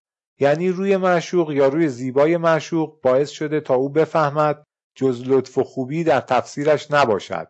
آدم مثبت نگر و مثبت اندیشی شده بود. چرا؟ چون به واسطه شناختی که از معشوق کسب کرده بود به این نتیجه رسیده بود موضوع پادکست امروز هم همین بود. به دیگران هم همین کار رو توصیه می‌کرد. به روی یار نظر کن زدیده منت دار. روی یار که نور داشت و معنیش مشخص هست. می‌گفت از چشم خودت هم سپاسگزار باش که ثمره زندگی رو برای تو در بر خواهد داشت. راه رو به تو نشان خواهد داد. بر اساس اون می‌تونی زندگی خودت رو سبک زندگی خودت رو مشخص کنی. راهت رو پیدا کنی. اونجا هم میگه چشم تجربه آموخته است. و از سر دانستن و آگاهی نگاه می‌کند. حافظ و آفتاب پرستی که میگن یعنی میترائیسم یا مهر پرستی در جلسه قبل توضیح دادیم که مرتبط با نوری هست که خورشید داره و حافظ می‌گفت خورشید و ماه هم نورشون رو از معشوق حافظ به دست میآورند و مطابق توضیحاتی که مرتبط با نور چشم در شعر حافظ می‌شد در جلسه قبل ملاحظه فرمودید مهر پرستی یا میترائیسم نزد حافظ اعتباری ندارند. حافظ می‌گفت معشوقش خیلی برتر از مهر یا خورشید فلک هست. از اونجایی که چقدر زیاد تعن و توهین به آفتاب در تایید و در تاکید بر برتری معشوق نسبت به خورشید یا آفتاب یا همون مهر در شعر حافظ هست. گفتیم یک راه شناخت او مربوط به نور چشم بود. مرتبط با معشوق یا شراب. جای دیگری می‌گوید تاق و رواق مدرسه و قالقیل علم در راه جام و ساقی محرو نهاده ایم هم جان بدان دو نرگس جادو سپرده ایم هم دل بدان دو سنبل هندو نهاده ایم این دو مورد یعنی جام و ساقی محرو که موضوع و مکانیزمشون به نور چشم ربط پیدا می‌کنه. سنبل هندو منظورش زلف یار یا زلف معشوق هست. نور چشم مربوط به فیزیک نور و کوانتوم در شعر حافظ بود. اون سنبل هندو مربوط به جلسه بعد که مرتبط با میکروبیولوژی در شعر حافظ هست میشه. به جز مرحوم پروین اعتصامی که ایشون هم واقف به موضوع نبود ولی یه اشاره گذرایی در یک بیت کرده بود من ندیدم شاعر دیگری درکی از این معنی داشته باشه. پروین اعتصامی هم نظرش و موضوع صحبتش مربوط یا اشاره به شعر حافظ نبود. توی اون غزل حتی میگه ما مقاله ISI و رتبه علمی و کرسی دانشگاهی بودجه تحقیقاتی فرصت مطالعاتی و حقوق بازنشستگی و پست مدیریتی گرفتن و با سگ و شغال رقصیدن و همه اینها رو که در نهایت نتیجه اونها شده زنبور بی اصل و درخت بی سمر رها کردیم. فقط و فقط به خاطر معشوق و در راه شناختی که متداول نیست. فروغ چشم و نور دل از آن ماه خوتن دارم. نافه و گیسو یا سنبل هندو و ماه خوتن مربوط به همون موضوع بیولوژی و میکروبیولوژی و زیست شناسی در شعر حافظ میشه. اونجا هم یک روش تحقیق حافظانه داریم. روش تحقیق حافظانهش مثل همین نور چشم و دیده دل هست. اونجا مبتنی بر بیولوژی و میکروبیولوژی و زیست شناسی میشه. و هر چقدر اینجا موضوع شاد بود و به شراب یا معشوق ختم می‌شد اونجا خونالود است. مصرع اول این بیت هم اشاره به تاثیر معشوق بر حافظ هست. البته این شناخت یا روش درک حقایق حافظانه همیشه انقدر شاد نبوده. گاهی هم می‌گفت این نور چشم حاصل کردن با خون دل خوردن پیوند خورده.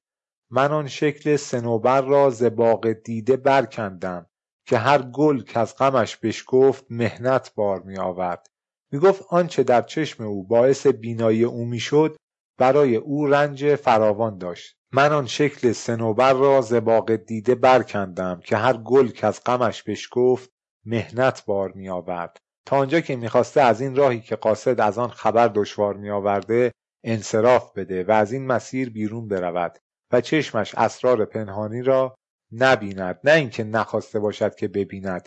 نمی توانسته که ادامه بدهد. ز بیم قارت عشقش دل پرخون رها کردم ولی میریخت خون و ره بدان هنجار می آورد ولی معشوقش حافظ رو رها نمی کرده می‌گفته تو به من قول دادی. به قول امروزی ها می‌گفت من انقدر عمرم رو پای تو گذاشتم. در این مورد که معشوق حافظ از او دل نمی کند و او را رها نمی کند جای دیگری می‌گوید زلف هندوی تو گفتم که دگر ره نزند. سالها رفت و بدان سیرت و سان است که بود. حافظ می‌گوید به خاطر اینکه هر خبری می‌خواست از معشوق بشنود و هر خبری که می‌خواست از او بشود سختی های فراوانی در پیداش تا آنجا که جان را به لب میرساند. من از این مسیر بیرون رفتم و البته دوباره به راه بازگشتم. به قول مطرب و ساقی برون رفتم گه و بیگه. که از آن راه گران قاصد خبر دشوار می این به قول مطرب ساقی ما موقع شعر و ترانه امروزی رو میگیم این بوده از اینجا بود. میگیم به قول حافظ به قول مطرب ساقی. نکته ای در این تجربیات و احوالات حافظانه هست. یعنی این به گونه دیگر دیدن حقایق این نکته رو در برداشت که از یک طرف به گونه دیگر دیدن حقایق مطابق اون چیزی که بعضی ها میگن کشف و شهود بود شما که با موضوع خداگاهی در تعریف های امروزی آشنا باشید می‌بینید اولین شخصی که در ارتباط با این مطلب بسیار صحبت کرده حافظ بوده. حافظ می‌گفت این احوالات جالب هست جذابیت داره. آدم رو سر ذوق میاره برای برخی یا حالا برخی از این احوالات حتی پرشور و هیجان انگیز هست. اما نه برای هر کسی که تحمل سختی های اون رو نداشته باشه. شبیه به موفقیت های حرفه‌ای امروزی میمونه. بلا تشبیه که باید شخص انرژی و توان زیادی صرف کنه و سختی ها و سربالایی ها رو خودش بره تا شاید یک جایی به نتیجه برسه و رضایتی در نتیجه اون سختی ها و تنهایی ها به دست بیاره. میگه اگر آدمی توان تحمل سختی های این راه رو نداره توانایی یک زندگی سلحشورانه رو نداره دنبال اون موفقیت ها نره. چند بار این رو گفته چون مستعد نظر نیستی وسال مجوی. که وقتی تو مسیر سختی ها بیفتی اون پیروزی ها که هنوز بهشون نرسیدی و در آینده به دست خواهی آورد یا حتی اگر موفقیتی به دست آوردی اون پیروزی ها در این سختی ها به تو کمکی نخواهد کرد. چون مستعد نظر نیستی وسال مجوی. این آسان بودن عشق در نظر حافظ و بعد سخت شدنش مرتبط به همین موضوع میشه. چه آسان مینمود اول غم دریا به بوی سود. غلط کردم که این طوفان به صد گوهر نمیارزد. چو عاشق می شدم گفتم که بردم گوهر مقصود. ندانستم که این دریا چه موج خونفشان دارد. چو در رویت بخندد گل مشو در دامش ای بلبل که بر گل اعتمادی نیست گر حسن جهان دارد. چه عذر بخت خود گویم که آن ایار شهرآشوب به تلخی کشت حافظ را و شکر در دهان دارد. میگه فکر نکن چون خوشگله دیگه مشکلی نیست. نمی‌تونی بهش اعتماد کنی نمی‌تونی بگی در آینده هیچ مشکلی نخواهد بود. که بر گل اعتمادی نیست گر حسن جهان دارد. نوبت قبل هم گفتیم حافظ معیار پسند و پذیرشش ظاهر یا ظاهری نبود. اینجا هم یه جور دیگه همین مطلب رو گفته. حافظ می‌خواست خبری که به او می‌رسد با قباری که پدید آید از اغیار یا دشواری های بیشتر از آن نباشه و سبا خاک ره آن یار عزیز را بی قباری که پدید آید از اغیار بیاورد تا در دیده همچون توتیا بکشد و به چشمش نور برسد که کند حافظ از او دیده دل نورانی. من آن شکل سنوبر را ز باغ دیده برکندم که هر گل که از غمش بشکفت مهنت بار می آورد باغ دیده که همون چشمان حافظ هست که می‌خواست نور بهش برسه. می‌خواست شکل سنوبری معشوق رو در اون ببینه. البته شکل سنوبر معنی قلب هم میده چون شبیه به حالت قلب هست. حالا شما بپذیرید که هست شکل مخروطی داره. گفتن هست شما بگید هست. در جای دیگری هم می‌گوید دل سنوبری هم همچو بید لرزان است. یعنی می‌خواستم از این راه بیرون بیام. یعنی قلبم رو دلم رو از این راه بیرون کنم از باغ دیده بیرون کنم. ارتباط بین قلب و باغ دیده در اینجا مشخص هست. یعنی این راه که در قلب جای داشت و مرتبط با چشم و نور چشم و باغ دیده بود رو ازش خروج کنم. در بیت دیگری می‌گوید حدیقه بینش حدیقه یعنی باغ بوستان گلزار گلستان. حدیقه بینش می شود همان باغ دیده. جای دیگری هم می‌گوید کلا هدف از آفرینش هدف از این جهان همین هست که آدم بیاد در این دنیا و در باغ جهان به تماشای معشوق بپردازه. مراد دل ز تماشای باغ عالم چیست؟ به دست مردم چشم از رخ تو گل چیدن. حدیقه که در اینجا به معنی باغ و بوستان بود مرتبط با حدقه در چشم هست و در گذشته هفت طبقه یا هفت پرده برای چشم در نظر می گرفتند. مثل زجاج و عنب که مرتبط با زجاجی و عنبیه بود. در بیتی که جلسه پیش از حافظ شرح دادیم. جای دیگری در اشاره به این هفت طبقه چشم به معشوق می‌گوید اشک چشم من رو از هفت طبقه چشمم هفت پرده چشمم به بازار می‌کشی. یعنی گریه من رو در میاری. اشک حرم نشین نهانخانه مرا زان سوی هفت پرده به بازار می‌کشی. هفت پرده چشم همون زجاجی و عنبیه بود. جمال دختر رز نور چشم ماست مگر که در نقاب زجاجی و پرده عنبی است. زجاج و عنب مطابق شرحی که ارائه شد در معنی زجاجیه و عنبیه هم بود. برخلاف اونچه دیگران می‌گفتند تشبیه شاعرانه است. حدیقه بینش که در این جلسه درباره اون صحبت شد مرتبط و نزدیک به همان حدقه است. پادکست به ویژه این پادکست جایی نیست که ما این هفت طبقه رو بشماریم و توضیح خلاصه از هر کدوم یا چند تا از اونها رو ارائه کنیم.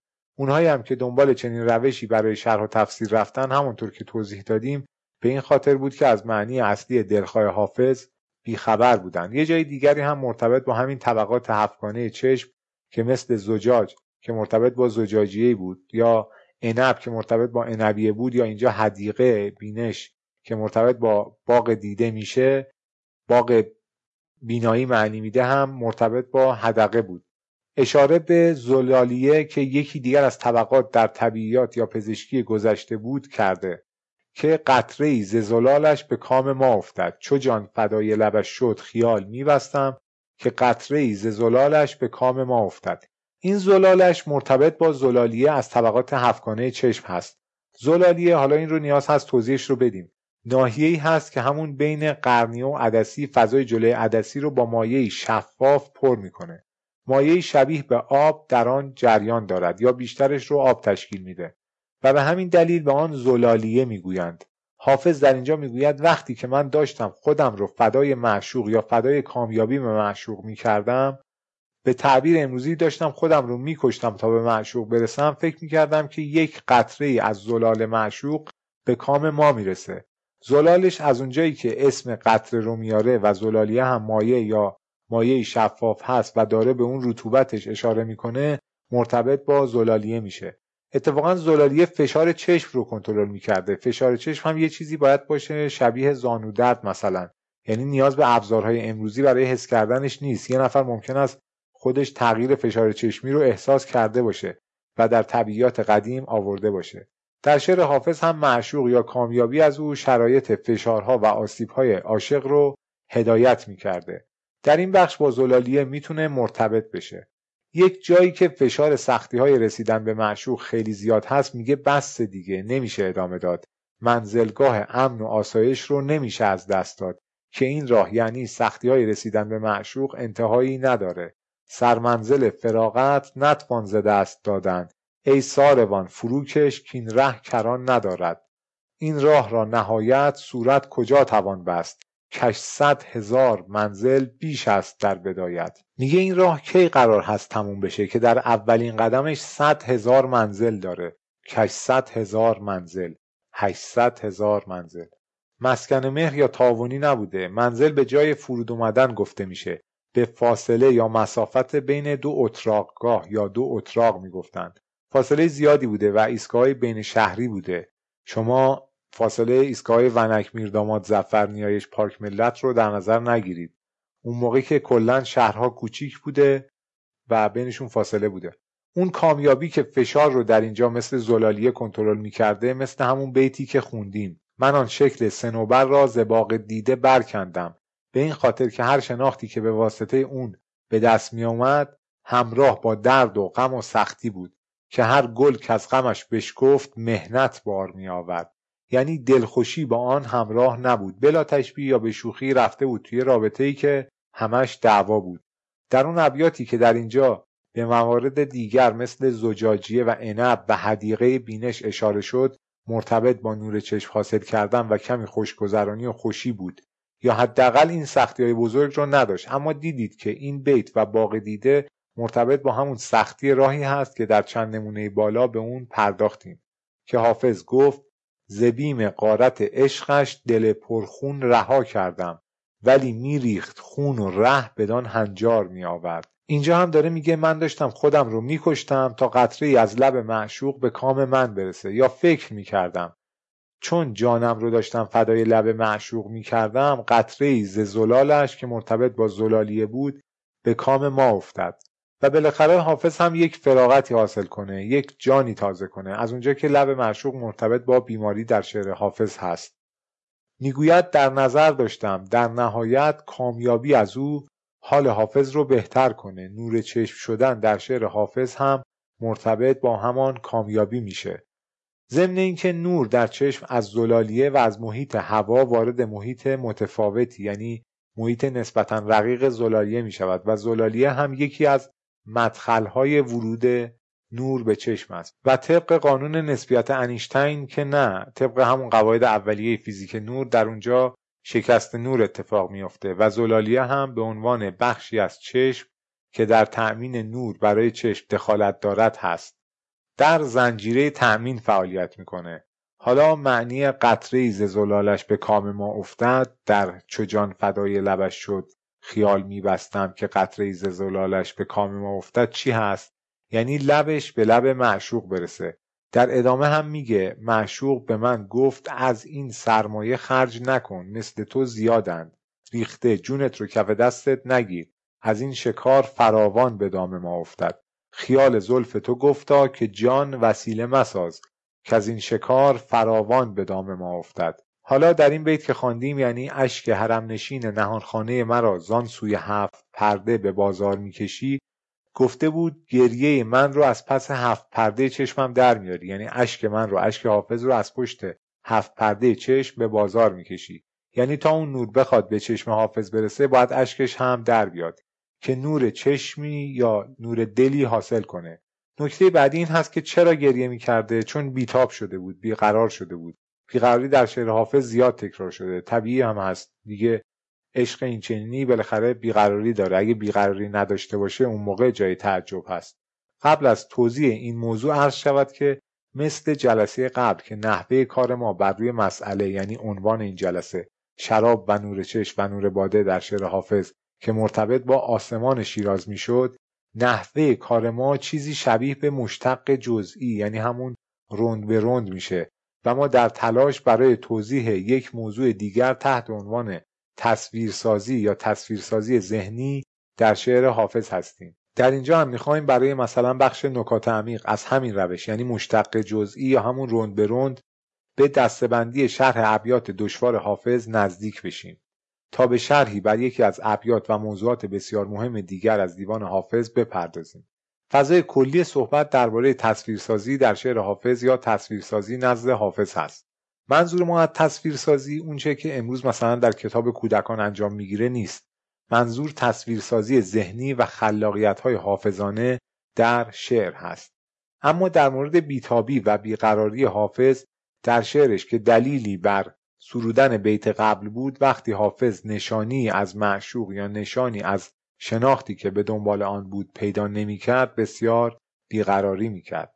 در تیر شب هجر تو جانم به لب آمد. وقت است که همچون مه تابان به درایی می‌گفت دلش به تنگ اومده و از او فاصله گرفته. یعنی دل حافظ از حافظ فاصله گرفته و به دنبال حتی یک نشانه ای از زلف یار بود. عقل دیوانه شدان سلسله مشکین کو. دل ز ما گوشه گرفت. ابروی دلدار کجاست؟ و به معشوق می‌گفت اونقدر فاصله نگیر انقدر دوری نکن انقدر ستم بر حافظ نرود که دلش از دوری معشوق بشکند. اسیران عشق بروند و شکوه و شوکت معشوق آسیب ببیند. مکن که کوکبه دلبری شکسته شود. چو بندگان بگریزند و چاکران بجهند. می‌گفت من یه جایی رسیدم از سر سختی و فشار یه جورایی سر دوراهی قرار گرفتم. برای حافظ این دوراهی ها دوراهی های بسیار سخت بود. می‌گفت یک طرفش دلتنگی هست که به تو برسم اون طرفش مرگه. بیا که جونم به لبم اومد. در تیره شب هجر تو جانم به لب آمد. وقت است که همچون مه تابان به درآیی حسن فروشی گلم نیست تحمل ای صبا دست زدم به خون دل بهر خدا نگار کو. می‌گفت از بیقراری برای معشوق می‌خواهد اقدام به عمل کنه به قول کامپیوتری ها call to action کنه. دست به خون خودش ببره. دست زدم به خون خود دست زدم به خون دل معنی نقش بر دست زدن هم میده. مثل حنا بستن معنی ایهامگونه است. به معشوقش می‌گفت تو یه کمکی بکن در کمینگاه نظر با دل خیشم جنگ است. زبرو و غمزه او تیر و کمانی به منار کمر کوه کم است از کمر مور اینجا. دهان که مرتبط به کامیابی بود و چون کامیابی از معشوق حافظی کامیابی بسیار دور مینمود می‌گفتند دهان معشوق کوچک است و کوچک بودن دهان نشانه از زیبایی معشوق در شعر حافظ و شعر فارسی بود و می‌گفتند میان یعنی کمر یا دهان معشوق را نمی‌توان دید. از بس که کوچک است. بگشا پسته خندان و شکر ریزی کن خلق را از دهن خیش مینداز به شک. خلاصه سخن او این است که در توان من نیست و نمی‌توانم بیش از این تحمل کنم. یعنی برای پی بردن به اسراری که در غم تو باشد تحمل ندارم. برخلاف آنچه گفتند برای نگهداری اسرار توانی ندارم. می‌گوید برای رسیدن به اسرار تحمل بیش از این ندارم. گفتم اسرار غمت هرچه بود گو می باش صبر از این بیش ندارم. چه کنم تا کی و چند؟ از سختی های راه حراسان بود و نگران بازماندن از ادامه مسیر بود. کار صعب است. مبادا که خطایی بکنیم. گر امانت به سلامت ببرم باکی نیست. بیدلی سهل بود. گر نبود بیدینی. چو بید بر سر ایمان خویش میلرزم که دل به دست کمان ابرویی است کافرکیش. در این خیال به سر شد زمان عمر و هنوز بلای زلف سیاهت به سر نمی آید. از خم ابروی تو هم هیچ گشایشی نشد. وه که در این خیال کج عمر عزیز شد تلف. اما برای چی بیتاب شده بود؟ این سوال دیگری هست. یعنی سر چی داشت گریه می‌کرد؟ مسئله سر چی بود؟ سر اینکه معشوقش خودتون ببینید چی میگه دیگه. اشارش در بیت قبل یعنی بیت اول غزل 459 هست. این موضوع مرتبط با همون تصویرسازی هست که گفتیم. زین خوش رقم که بر گل رخسار می‌کشی خط بر صحیفه گل و گلزار می‌کشی یعنی مو یا زلف خودت رو بر چهرت روان می‌کنی. جلوی صورتت میندازی. مدل مو تو شعر حافظ اومده و موضوعات دیگه در مورد زیبایی اصلا میشه یه مقاله راجع به این مطالب نوشت و مثلا با نام حافظ بیوتی منتشر کرد. برخلاف مقالات کم ارزشی که پیش از این نوشته شده. یه جایی میگه شکسته کسمه و بر برگ گل گلاب زده. کسمه رو فرمودن مدل موی هست از زلف که سر آن را مقراس کنند. یعنی با قیچی ببرند و خم داده بر رخسار گذارند و آن را پیچه نیز گویند. الان میگن چتری آره؟ درباره این مدل مو بیت کاملش این بود. عروس بخت در آن هجله با هزاران ناز شکسته کسمه و بر برگ گل گلاب زده. مثل اینکه رفته بودن عروسی برگشته بودن راجع به مدل موی عروس صحبت می‌کردن. جالب نبود. البته تعریف می‌کرده یا باز در همین موضوع جایی میگه خط ازار یار که بگرفت ماه از او. یعنی خط چهره معشوق که چهره مثل ماه معشوق را گرفته است. خط ازار یار که میگه نمی‌دونم در صورت خانم ها چی میگن ولی همین خط یا موی کنار صورت هست. خط کنار صورت ازار به معنی محل رویدن ریش هم هست. در مورد آقایون خط ازار میشه خط ریش ولی گویا در مورد خانوم ها کمی از نظر زیبایی شناسی هم باید متفاوت باشه در مقابل خط ریش انگلیسی و اینها. حالا توی شعر حافظ اومده. گفتیم حافظ نجومش عالی بود. می‌گفت خط چهره معشوق خط ازار یار که احتمالا اینجا نیمرخ بوده فرزن چهره مثل ماه معشوق رو گرفته یا چهره مثل ماه معشوق از خط ازار یار گرفته و چون چهره معشوق مثل ماه میمونه و خط چهره معشوق باعث شده که بخشی از صورت مثل ماه او پوشانده بشه ماه گرفتگی شده بود خصوف شده بود. منظور حافظ از این که چهره مثل ماه معشوق به وسیله خط چهره او پوشیده شده اشاره به این موضوع است که روشنی چهره مربوط به شادی عاشق است. و خط چهره در اینجا و سیاهی زلف که بر چهره افتاده مرتبط با غم عاشق و دشواری های راه حافظ هست.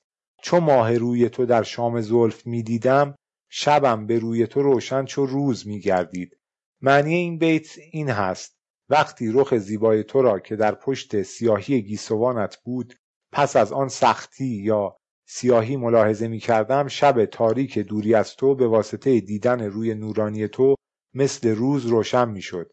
در بیتی که گفتیم مرتبط با نجوم بود و می گفت خط چهره معشوق رخ چون ماه او را پوشانده بود یعنی زلف معشوق یا در اینجا خط هزار یار یا این خوش رقم که بر گل رخسار می‌کشید یعنی همون زلف معشوق نیش عاشقی بود و گل رخسار یا خود چهره معشوق که نور هم داشت نوش حافظ در عاشقی تعریف شده بود. مثل نمونه بالا در شعر حافظ مثل مثال قبلی. ولی جدا از نوش و نیش در عشق که در شعر حافظ حتی این دو مورد در یک جا با هم هم آمده است سختی هایی که با خون دل و جام می یا خال و زلف به کار برده است در جاهای دیگری هم شاید این موارد رو شنیده باشید. مثل خال و گل که در ترانه های عاشقانه امروزی هم گفته میشه و حتما به گوش شما هم خورده. خار مثل سواد یا همون سیاهی یا مرتبط و مربوط به زلف هست و گل مثل بیاز ازار روی روشن هست. بلا تشبیه شاید جای دیگری هم حافظ درباره همین نیش و نوش عشق می‌گوید. بنازمان موجه شوخ کش را که موج میزندش آب نوش بر سر نیش. یعنی رسیدن به معشوق همراه با سختی هایی هست که با آن عجین شدن آب نوش بر سر نیش آن هست که موج میزندش آب نوش بر سر نیش. بیاز و سواد نه در همه موارد در شعر او به چنین تعابیری نزدیک است. بیاز روی تو روشن چو آرز رخ روز. سواد زلف سیاه تو هست ظلمت داج. یعنی سفیدی چهره معشوق مثل روز روشن یا همچون خورشید تابان است. و سیاهی زلف او مثل تاریکی شب تیره است. داج یعنی تاریک. سواد زلف سیاه تو جائل از ظلمات. بیاز روی چو ماه تو فالق الاسباح. معنای این بیت نیز چنین است. سیاهی گیسوان مشکین تو ظلمت آفرین است و سپیدی چهره چون ماه تو شکافنده و پدید آورنده صبحهای روشن است. صحبت ما بر سر این بود که در شعر حافظ سفیدی روی معشوق اشاره به نور و نوش عشق است و سیاهی زلف او مربوط به سختی های راه عشق است. چون ماه روی تو در شام زلف می دیدم شبم به روی تو روشن چو روز می گردید در قرآن نیز ظاهرا مراد از بیاز وجه شادی و سواد آن اندوه است این موضوع که اشک حافظ رو درآورده بود حافظ رو بیقرار کرده بود همین زلفی بود که معشوق بر چهرهش انداخته بود که مرتبط با سختی های راه حافظ می‌شد. می‌گفت با این کار اشک حافظ رو در میاری. زین خوش رقم که بر گل رخسار می‌کشی خط بر صحیفه گل گلزار می‌کشی. اشک حرم نشین نهانخانه مرا زان سوی هفت پرده به بازار می‌کشی. به نظر شما چجوری چنین چیزی معنی میده؟ یعنی چی که تو زلفت رو میندازی جلوی صورتت و اشک من رو در میاری؟ ببینید آدم عاقل از این حرفا می‌زنه. بله خب دیدید که می‌زنه دیگه. از حافظ عاقلتر آدم حسابیتر داریم. زلف موضوع جلسه بعد هست که چه مکانیزمی داره؟ چطور این طرف نور چشم به واسطه روی معشوق بود؟ اون طرف بوی خوش زلف یار برای حافظ از معشوق پیام داره. نتیجه زلفیار هم حقایق را به گونه دیگری به ذهن حافظ میرساند. مفاهیم مشخصی را در ذهن حافظ آشکار می‌کرد یا باعث ایجاد مفاهیم مشخص و جدیدی در ذهن و روح حافظ می‌شد. مثل همون نور چشم که موضوع جلسه قبل و این جلسه است و در تعبیرات صوفیانه هم زلف مانع مشاهده رخسار است. حالا چرا این موارد رو مطرح کردیم؟ گفتیم چون اشاره کنیم که حافظ تصویرسازی می‌کرد. مثل اینکه می‌گفت خط چهره معشوق که صورت ماهش پشت آن پنهان شده است خط هزار یار که بگرفت ماه از او می‌گفت شبیه به ماه گرفتگی یا خصوف است زیرا چهره چون ماه معشوق از خط هزار یار گرفته است. گفتیم که خط هزار و زلف و آن خوش رقم که بر گل و گلزار یعنی چهره می‌کشید چه معنی می‌داد؟ همان سفیدی و سیاهی در راه حافظ بود. همان بیاز و سواد.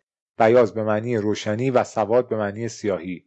اون بیت سخت که در شعر حافظ اشاره کردیم که تصویرسازی یا تصویرسازی در شعر حافظ رو توضیح می دهیم تا بتوانیم اون بیت دشوار رو معنی کنیم که تا الان کسی معنی صحیح از آن ارائه نکرده است این بیت هست. روز ازل از کلک تو یک قطره سیاهی بر روی مه افتاد که شد حل مسائل. این تصویر یا این تصویرسازی که حافظ کرده مربوط به نقش یک خال بر چهره چون ماه محبوب یا معشوق هست. یعنی می‌خواسته بگه بر چهره معشوق یک خال هست این تصویرسازی رو ارائه کرده. مثل توضیحاتی که چند دقیقه قبل شنیدید. این غزل درباره یک فرد درباری است که پادشاه بوده یحیی ابن مزفر ملک عالم عادل.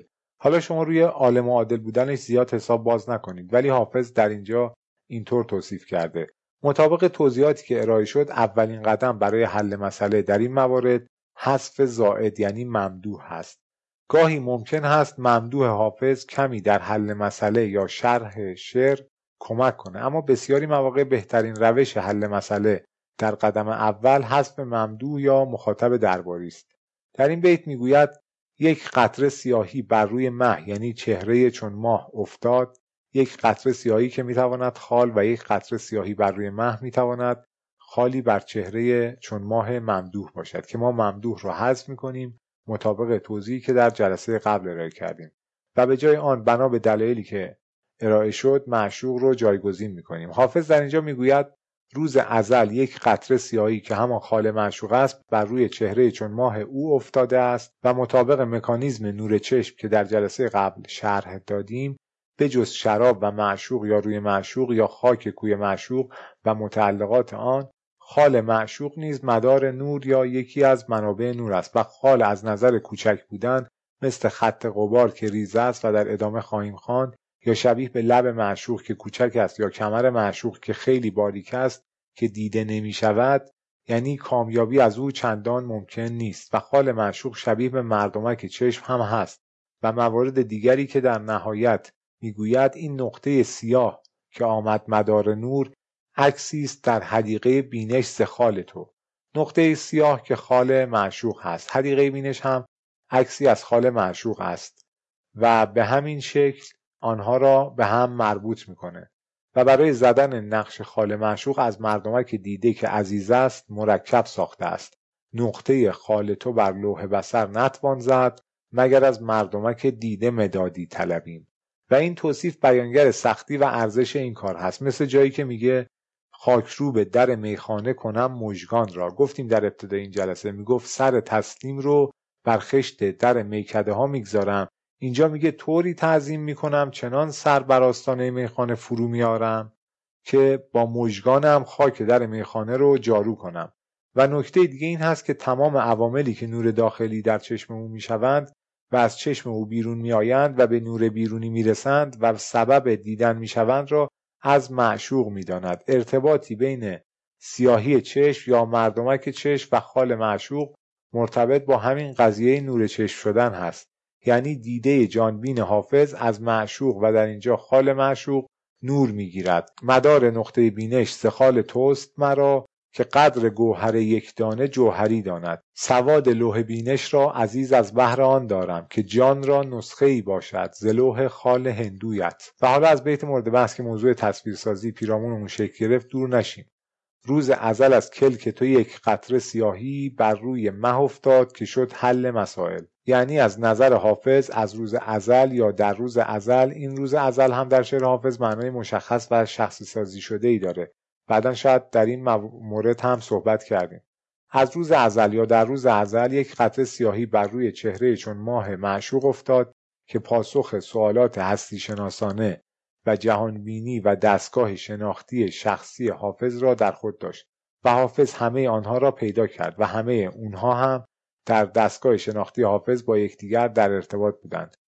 زیرا آن قطره سیاهی که خال معشوق باشد از منابع نور و مدار نور است. و بنا به توضیحات جلسه قبل و این جلسه حافظ به واسطه آن حقایق را می‌بیند و پی به موضوعات و مفاهیم ویژه و تازه‌ای می‌برد و بلافاصله حالا در بیت بعد هم می‌گوید خورشید چون خال سیه دید به دل گفت ای کاج یعنی ای کاش که من بودم یان هندوی مقبل. در جلسه قبل هم گفتیم که می‌گفت ماه و خورشید از روی معشوق یا از خال معشوق نور خودشون رو کسب می‌کنن. میگه اونقدر که خال معشوق نور داره خورشید نداره. اصلا حافظ در مورد معشوق با هیچ کس حتی خورشید هم شوخی نداشت.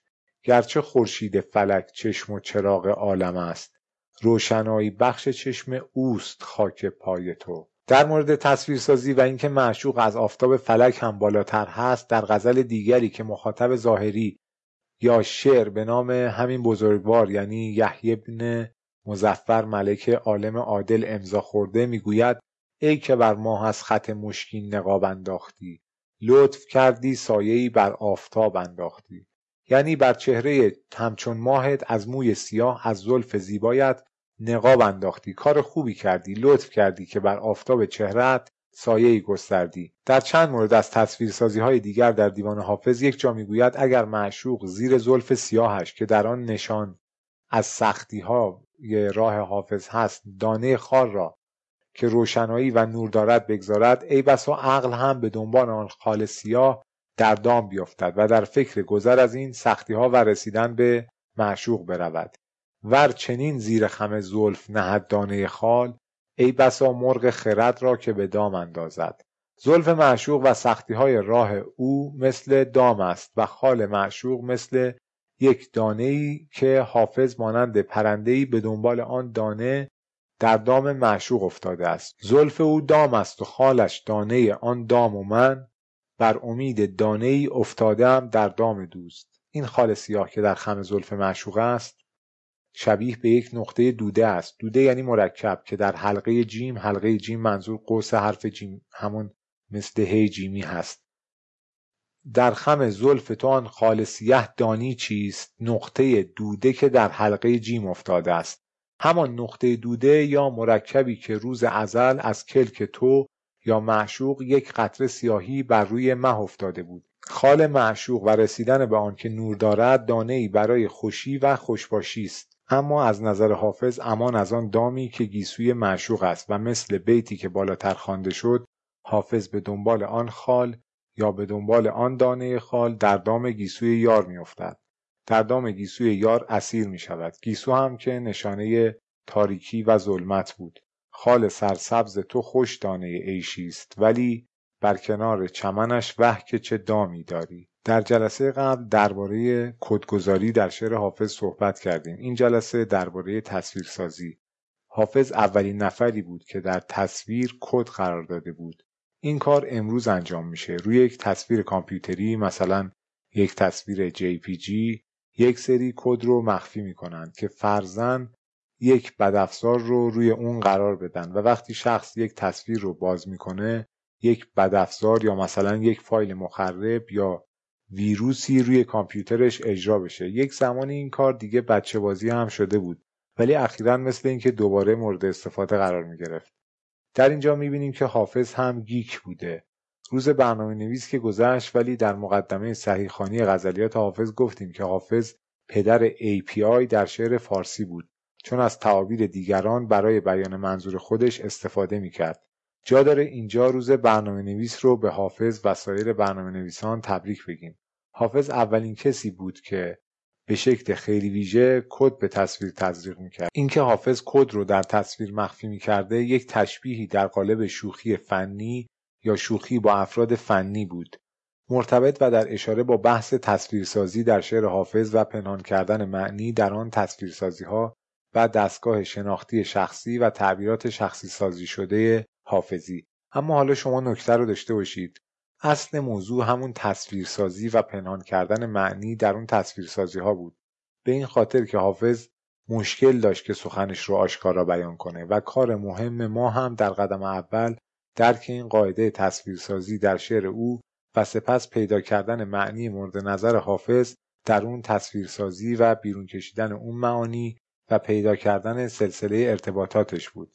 شما فرض کنید یک نفر بیاد بگه مثلا امیر حسین یعنی بنده انقدر به شعر حافظ مسلط هست که یک شوخی با موضوع مخفی کردن script یا مثلا کد مخرب در تصاویر کامپیوتری پیدا کرده بود که به شعر حافظ مربوط می‌شد. شوخیش هم خیلی مفهومی بود. این وضعیت بسیاری از تفسیرها و شرحهای حافظ و حافظ شناسی هست. ببینید این آدم چقدر آدم سطحی می‌تونه باشه. اینکه حافظ این تعابیر رو در شعر خودش پنهان می‌کرد یک کار هنری بود. ممکنه یک نفر توانایی درک شوخی و شوخ طبعی رو داشته باشه یا از کمیک یا کمدی در ادبیات و گفتار نقل شده استقبال کنه و این کار هم براش جالب باشه. حافظ مثلا خودش همچین آدمی بوده. اگر شما اینجوری نیستی مرسی. اه. ولی اینکه این تصویرسازی ها رو انجام می‌داده و معانی رو به شکل هنرمندانه در شعرش تعبیه می‌کرد خب این هنر شاعرانش بوده و به اعتقاد ما هم مسئله چندان مهمی نبوده و ما گفتیم که شاعری هنر رده سوم چهارم به بعد از توانایی های حافظ به حساب میاد و به همین خاطر بهش عنوان بزرگترین غزل سرای زبان فارسی رو دادند اما اینکه او بزرگترین غزل سرای زبان فارسی هست به این معنا نیست که این کار بزرگترین توانایی و بالاترین هنر او هم هست. توانایی ها و هنرهای بزرگتری هم داشته. اونهایی که می اومدن این حرفا رو می زدن و بعد نتیجه گیری های هدفمند و خاص خودشون رو می‌کردن همون پنگوان ها پرواز می‌کنند. خیلی تسلیم یا درگیر اونچه در گذشته انجام دادند نشید. آخر این جلسه موضوعش همین هست. ضمن اینکه اونچه انجام داده اند هم بر سرش بحث می‌تونه باشه. خلاصه اینکه با این چیزها به اشبا نرید. اونچه که در مورد حافظ مهم بوده این بوده که این معانی و مفاهیم رو ساخته بود. اون تجربیاتی بود که داشت و در خروجی اون تجربیات شده بود حافظ شیرازی. حالا اینکه تا الان کسی متوجه معنیش نشده که مشکل حافظ نیست. شما ببینید چقدر آدم های بی اطلاعی بودن اون افرادی که تصور می‌کردن حافظ یک شاعر بزرگ هست نه یک عارف بزرگ. یا مثلا می‌گفتن عرفون حافظ عرفان حافظ عرفون نظری عرفان نظری بوده.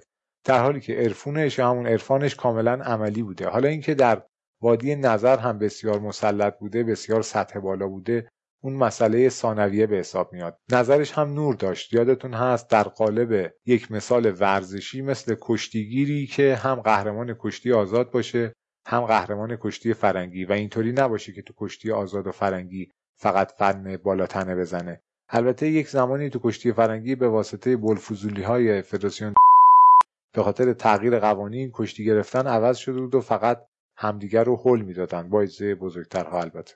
حافظ به مثل یک کشتیگیر ششتانگ بود. قهرمان کشتی پهلوانی هم بود. شما افراد رو حسب این بشناسید که برداشتشون از حافظ چی بوده؟ نه اینکه به خاطر اعتبار گرفتن برای خودشون به اونها اعتبار میدن. من هم خیلی از این مثال های این جلسه رو به این خاطر که معنی مناسبی در منابع معتبر نبود بهش اشاره کردم. اگر شما یا یکی از مخاطبان می‌خواست بره ادامه رو از اونجاها دنبال کنه هر چی رشته کرده بودیم پنبه می‌شد. اگر نه این جلسه هم کوتاهتر می‌شد. به هر شکل در بیتی که خواندیم هم می‌گوید خورشید وقتی آن خال سیاه را دید به خودش یا به دل خودش گفت ای کاش من جای آن خال سیاه هندوی مقبل بودم. هندوی مقبل بودمی. خورشید چون آن خال سیاه دید به دل گفت ای کاج که من بودم آن هندوی مقبل. گفتیم که این اشعار رو در مورد یک نفر می‌گفت ولی مقصودش معشوق خودش بود. آخر همون غزل به یحیی ابن مزفر ملک عالم عادل هم شماره کارت میده. میگه کارت به کارت کنن. حافظ قلم شاه جهان مقسم رزق است. از بحر معیشت مکنند دیشه باطل. خزر در شعر حافظ در مواردی اشاره به کسی هست که پول کارت به کارت کنه یعنی به حافظ پول برسونه. گذار بر ظلمات است خزر راهی کو مباد کاتش محرومی آب ما ببرد. شما ببینید حافظ معنی این سخنانش رو به کی گفته؟ اون آدم عزیز حافظ بوده که احتمالا به کسی نگفته. من هم یه سبکی از این سخنان داشتم به کسی نگفتم. بعدا پشیمون شدم. گفتم ای کاش می‌گفتم که الان پشیمون بودم که چرا گفتم. در جلسه قبل که داشتیم به حافظ نوبل فیزیک و پزشکی و صلح و در آخر ادبیات اعطا کردیم نوبل اقتصاد رو نگفتیم. این کارت به کارت کردن حالا به اون جایزه مربوط میشه اما موضوع صرفه در شعر حافظ همون که می‌گفت احوال دارا بودن رو بیایید از ما بپرسید. کیمیا این است که من دارم نه آنچه دیگران در پی آنند. هی می‌گفت من کیمیا کردم. این کیمیا کردن و کیمیاگری در شعر حافظ هست. و با اون هم به موضوعاتی پرداخته است. از دلق و سجاده چنین چیزهایی در نمیاد.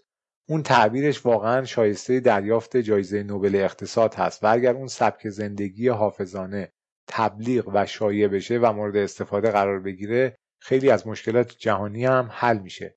حتی مسائلی مثل گرمایش جهانی چون مرتبط با دلیل گرم شدن کره زمین میشه. سبک زندگی اینکه چی بخرید چی نخرید چی بپوشید چی نپوشید نیست.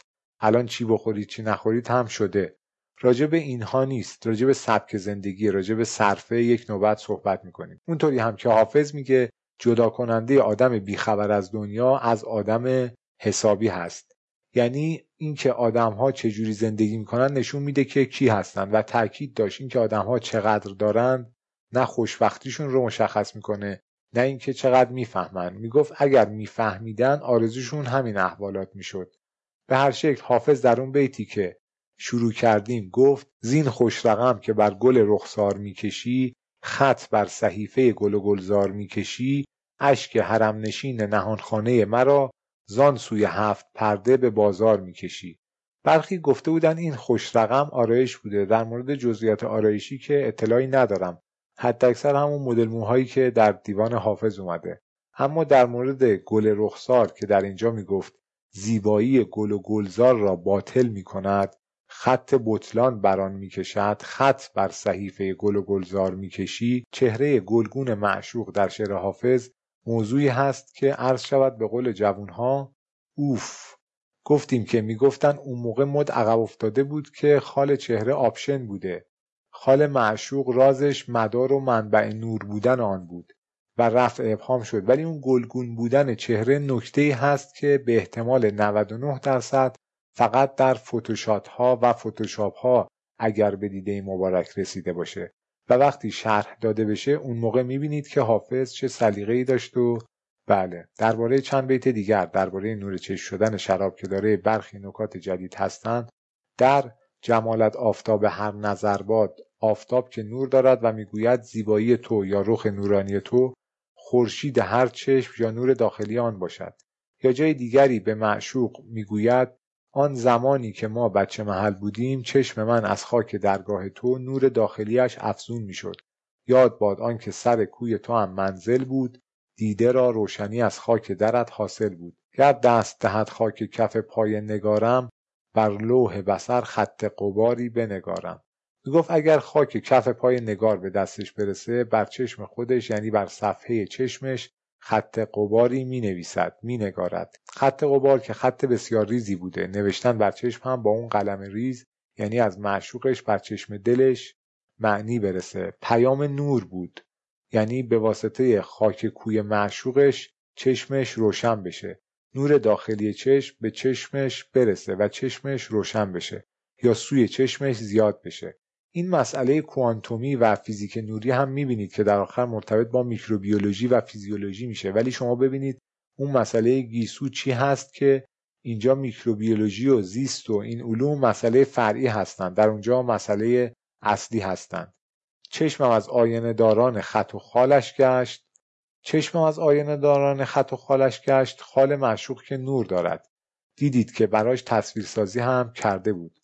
حالا اینجا میگه من که به درکی از معشوق رسیدم در مقابل روی او قرار گرفتم به خودش هم برسم. لبم از بوسه ربایان بر و دوشش باد. میگه اون که شد این هم بشه. حافظ گاهی این رسیدن به معنی رو میشکونه مثلا دو قسمتیش می‌کنه. میگه یکی به درکی از معشوق برسم در برابر او قرار بگیرم چهرهش رو ببینم بعد به خودش برسم نکته این بیت این بود که خط و خال معشوق برای چشم حافظ حاصل و سمر داشت. جای دیگری می‌گوید کسی که حسن و خط دوست در نظر دارد محقق است که او حاصل بسر دارد. یعنی محقق است چون نور به چشمش می‌رسه و نور به چشم رسیدن به معنی حقایق رو دیدن هست. حقایق رو هم کسی می‌بینه که محقق هست. اون غزل در تایید سختی های راه معشوق هست و با بیت خوانده شده هم شروع می شود که مرتبط با خط دوست هست. معنی این که هر کسی که زیبایی های خط دوست رو درک می‌کنه و در راه این سختی ها قدم برمیداره و به راهش ادامه میده محقق است و در بیت بعد هم می‌گوید هرچی خانومم بگه. چو خامه در ره فرمان او سر طاعت نهاده ایم مگر او به تیغ بردارد. معنی خامه که در اینجا قلم هست. میگه مثل قلمی که در دست نویسنده هست ما همون فرمانی که او داشته باشه رو به همون شیوه مطیع هستیم. ضمن اینکه فرمان رو هم با قلم می نویسن اینجا جان دادن در راه معشوق رو به برداشتن سر خامه یعنی قلم به تیغ. ما الان از تراش استفاده می‌کنیم. از تیغ تراش. میگه ما که مطیع هستیم مگر اینکه او با تیغ سر اطاعت ما رو برداره یعنی سر قلم رو با قلم تراش برداره. غزلهای حافظ بسیاریشون یک پارچگی دارن. چون افراد معنی اشعار حافظ رو متوجه نبودن می‌گفتن هر بیتش در یک معنی هست. چون هر کدوم رو یک جور معنی می‌کردن. هر بیت رو یک جوری ناقص معنی می‌کردن. و اصرار هم داشتن هر بیت رو معنی کنند حتی به غلط. در جلسه قبل یک جا هم که مربوط به نور چشم بود اشاره کردیم. سلامی چو بوی خوش آشنایی بدان مردم دیده روشنایی. منظور مردمک دیده روشنایی هست که گفتیم در برخی نسخه ها مردم دیده را روشنایی نوشتند که می شود مردمک دیده را روشنایی. سلامی چو بوی خوش آشنایی بدان مردم دیده را روشنایی. الان معلوم هست که راجع به آن چیز یا اون شخصی صحبت می‌کنه که نور چشم می‌شود. بدان مردم دیده را روشنایی داره به صورت کد برایش پیام یا سلام میفرسته. همونطوری که به صورت کد از معشوق پیام می‌گرفت.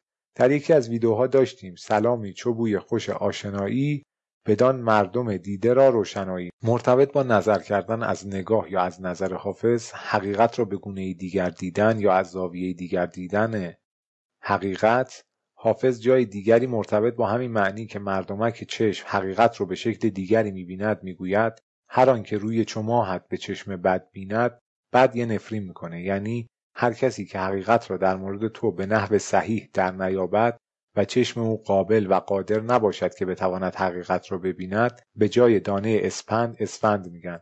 چشم او در آتش تو بسوزد. این همون کالیبراسیون بود که ابتدای ویدیو گفتیم. نمیگه چشمش در بیاد. ادبیات رو هم تغییر نمیده که بگه چشمش چهار تا بشه. میگه چشمش بتره که بر آتش تو به جز چشم او سپند مباد. روی معشوق که نور داره و مثل خورشید میمونه. کفر زلفش ره دین می‌زد و آن سنگین دل در پیش مشعلی از چهره برافروخته بود. این بیت آخر که خواندیم مرتبط با همون سواد و بیاز بود. ولی اینجا می‌گفت کفر زلفش یعنی سیاهی زلف معشوق که نشان از سختی ها و قارتگری معشوق بود اون کاری که باید رو انجام می‌داد. روشنی یا مشعل چهرهش هم برای بیقرار کردن عاشق بود. برای فعالسازی و فعال نگه داشتن کیس مورد نظر. در اون بیتی که صحبتش رو می‌کردیم می‌گفت هر کسی که چهره مثل ماه معشوق رو به چشم بد ببیند و در اینجا یعنی بد تفسیر کند بد درک کند به قول مکانیک ها آبروغنش تنظیم نباشه بر تو بر چهره تو جز چشم او یا جز جان او سپند مباد. یعنی جانش یا چشمش به جای اسفند در آتش روی تو بسوزه که نمی‌تونه روی چماهت رو به خوبی یا به نیکی یا به درستی ببینه. هر آنکه روی چماهت به چشم بد بیند بر آتش تو به جز جان او سپند مباد. این روی چماه معشوق رو به چشم بد دیدن توسط دیگران مرتبط با همون مشکل در دیده افراد میشه. در جایی میگه حتی اگر این حقیقتی که به چشم من میآید دارای عیب هم باشد مگر چه می‌شود؟ کدام چشم است که حقایق را بدون اشکال و به درستی تمام ببیند؟ ور بود نیست چه شد؟ مردم بی عیب کجاست؟ منظورش که چشم بی عیب هست. کجاست؟ کی داره؟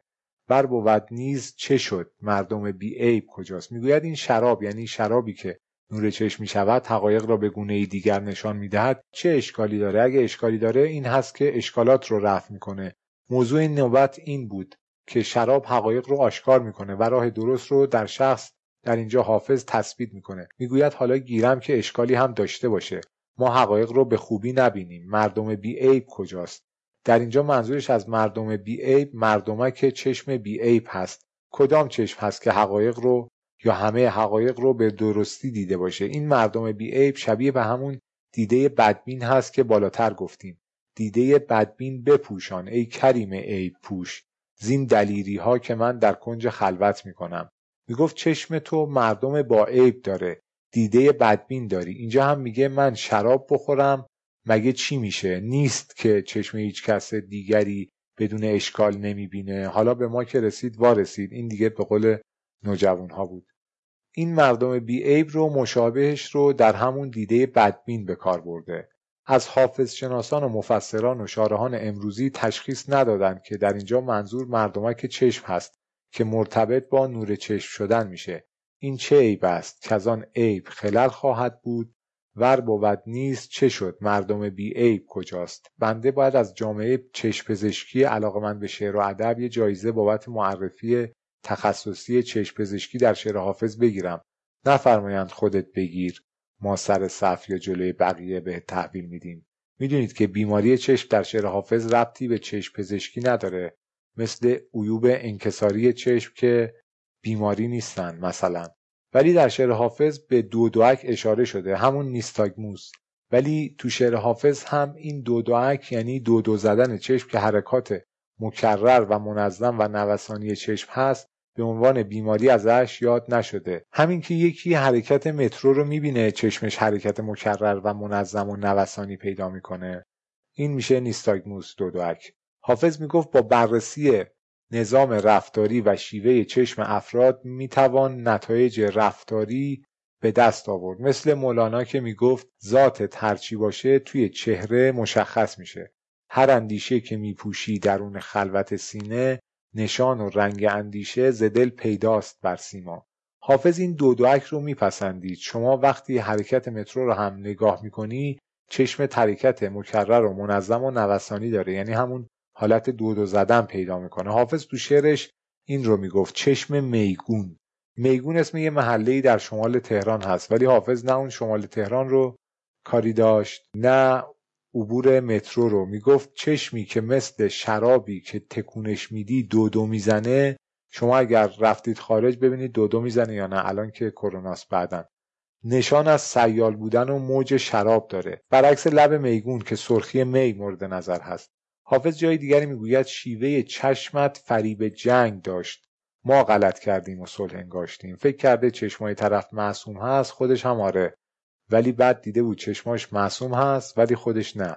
صحبت درباره دو دو زدن چشم در شعر حافظ بود که حافظ میپسندید. افراد دیگری هم احتمالا میپسندند و در اینجا به عنوان حسن ختام چشم پزشکی در شعر حافظ به کار برده شد. حافظ در جایی می‌گوید مردم چشمم به خون آغشته شد. در کجا این ظلم بر انسان کنند؟ انسانش ایهام داره همون مردم یا مردمک چشم هم می شود می‌گوید در کجا چنین ظلمی به آدمی زاد انسان می کنند در کجا چنین ظلمی به مردم چشم آدمی کردند ولی این مردم بیت قبلی رو یعنی همون مردم بی عیب کجاست رو هیچ کس تشخیص نداده بود. مثل زلالیه و بسیاری موارد دیگه اگر هم کسی گفته باشه مکانیزمی برای اون نداشته و پذیرفتنی نیست.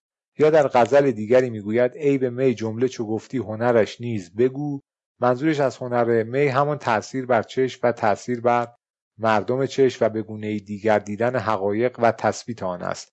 عیب می جمله چو گفتی هنرش نیز بگو. نفی حکمت مکن از بحر دل آمی چند. می‌گوید این مفسرین و شارحین آمی نفی حکمت نکنند که شراب در شعر حافظ چنین و چنان یا چنان و چنین. هر دو باطل هست. در اشعار منتصب هست. ای از فروغ رویت روشن چراغ دیده.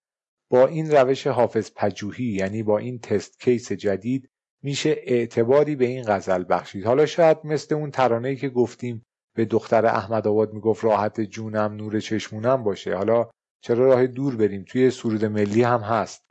سرزد از افق مهر خاوران فروغ دیده حق باوران. فروغ دیده حق باوران یعنی نور چشم حق باوران. مهر که به معنی خورشید هست. مهر خاوران و چقدر هم در دیوان حافظ تکرار شده. خاور هم به معنی مغرب می‌گفتن جای بر اومدن آفتاب. حالا در سرود ملی هم گفته شده. فروغ دیده حق باوران.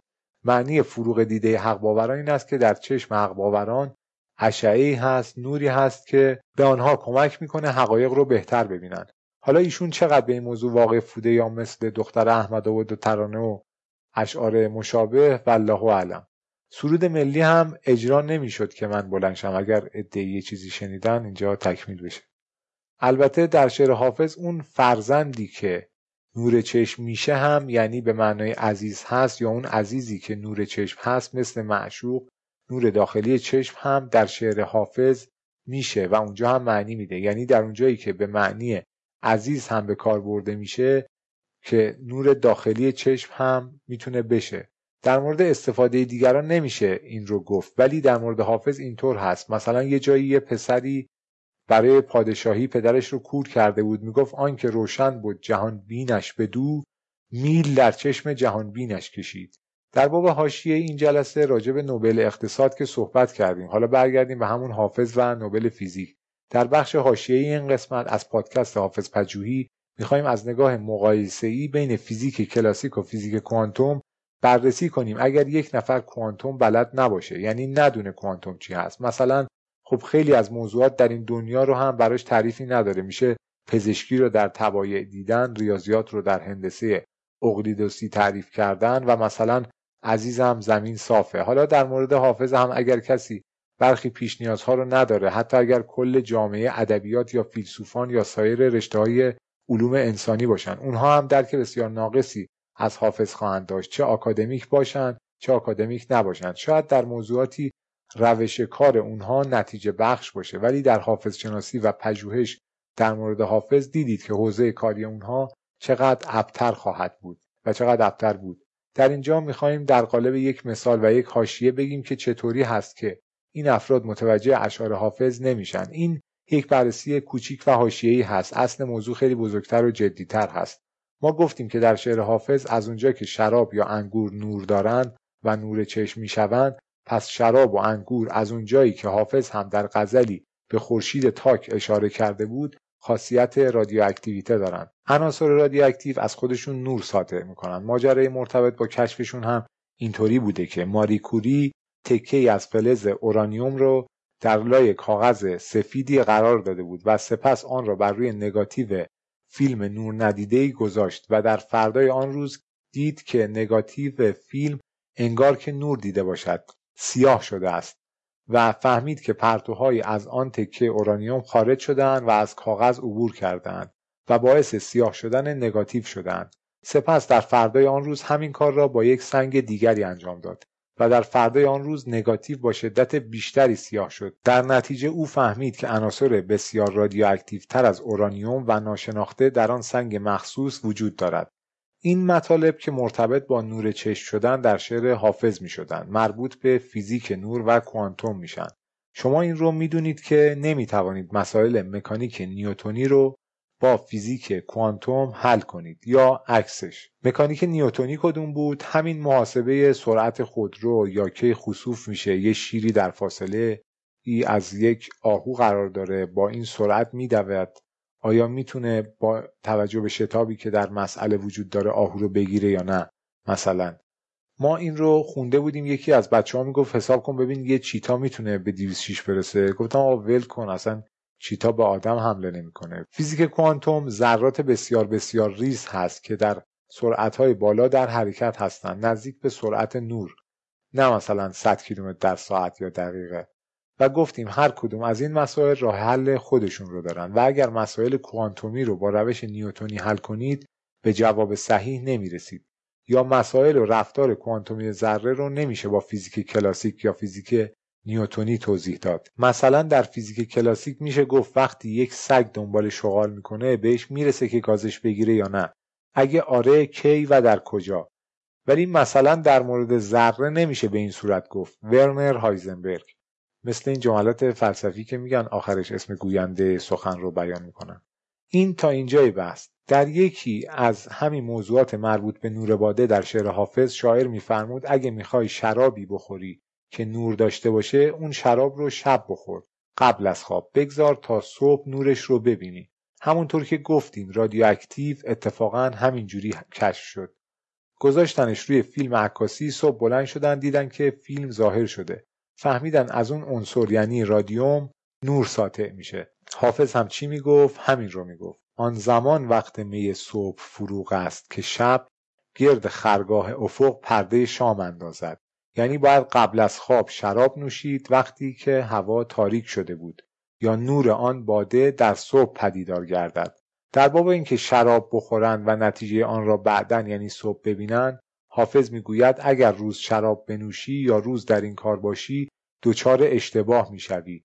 ما در همین جلسه توضیح دادیم یعنی مردم چشمت مردمک چشمت نگاه صحیحی به مسائل پیدا نخواهد کرد.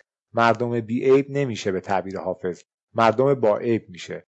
مردمکی میشه که حقایق رو به شکل درستی مشاهده نمی‌کنه. دل چون آینه در زنگ ظلام اندازد. حافظ اینجا مشاهدگر رو بهش اشاره کرد که خب با اون مشاهدگر دیگه خیلی باید بپیچونیم تا یه جوری بکشیم به اون. الان هم نزدیک زنگ هست آخر جلسه هست این باشه واسه بعد. می‌گفت اگر دل تو مثل آینه هم باشه وقتی روز شراب بخوری سیاهی بران نقش میبندد. یعنی نمی‌تونی حقایق رو ببینی. و زمان شراب خوردن برای اینکه چشم تو نور داشته باشد شب است. می‌گفت روز به کارهای روزمرت بپرداز. شبها قبل از خواب شراب بخور. روز در کسب هنر کوش که می خوردن روز دل چون آینه در زنگ ظلام اندازد.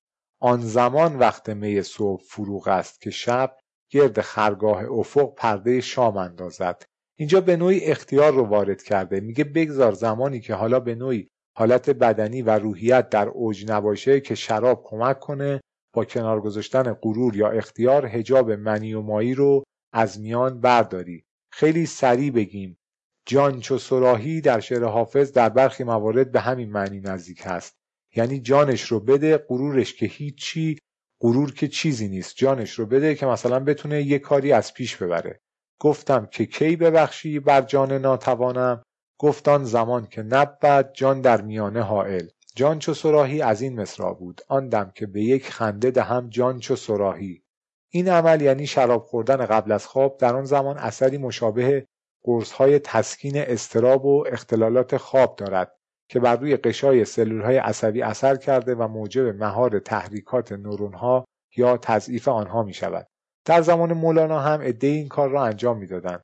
یعنی شب قبل از خواب شراب می نوشیدن و صبح اصلا آن رو دیدن و مخمور شبانه با حالت لطیفی از خواب برمیخواستند. مولانا این عمل را قبول نداشت. می‌گفت این کار کار درستی نیست این قبول نیست مصنوعی است. آن لطافت باید در وجود تو باشد اگر نه باطل است. شرابی نیک در ریزی سحر مخمور برخیزی. دروغین است آن باده که از آن افتاد کوته دم. مولانا که به قول جوونترها آخرش اندش بود. این نتیجه رو می‌دید می‌گفت نیست همچین چیزی نداریم. اصلا ما در شراب مخموری شبانه صبحگاهی نداریم. مولوی دیگه از این رفتارها شما ازش خیلی زیاد می‌بینید. می‌گفت حبابه. یا اینکه بدتر از اون ندیده بود و نیازموده بود فقط شنیده بود و رد می‌کرد. یا بدترتر از اون آدم آموزش پذیری نبود. نمی‌خواست چیز جدیدی یاد بگیره. مثل برخی یا بسیاری از های امروزی. می‌گفت برو فلان کتاب منو بخون برو فلان مقاله منو بخون. هر چیز جدیدی بهشون بگی در برابر یادگیری و فهمیدن مقاومت می‌کنند. این موضوع یعنی شب شراب بخوری صبح نتیجهش رو ببینی توی شعر حافظ زیاد تکرار شده. جلسه قبل هم به یکی از مواردش اشاره کردیم. در زمان حافظ در شهر شیراز ایاران یعنی دزدان شهر در شبروی ها و مردم روایی های خیش حتی از اینکه مشک در قده حریف بریزند و او را بیهوش کنند قافل نبودند. عبدالحسین زرینکوب در از کوچه رندان صفحه 44 یعنی مشک در قده میریختند و شخصی که آن را مینوشید بیهوش میافتاد. حافظ همین موضوع مشک در قده ریختن و بیهوش شدن شخص که مانند شراب خوردن و خوابیدن است رو و خروجه مشابهی هم داره یعنی موجب مهار تحریکات نورون ها یا تضعیف آنها می شود را با عملی که ایاران شهر در شبروی ها و مردم روایی های خیش انجام می‌دادند جمع می‌زند و می‌گوید نکال شب که کند در قده سیاهی مشک در او شرار چراغ سهرگهان گیرد. یعنی شب در قده مشک میریختند و شخص می‌خورد و بیهوش می‌شد. وقتی سهرگاه بیدار می‌شد می صبح فروغ است. شرار چراغ سهرگهان گیرد.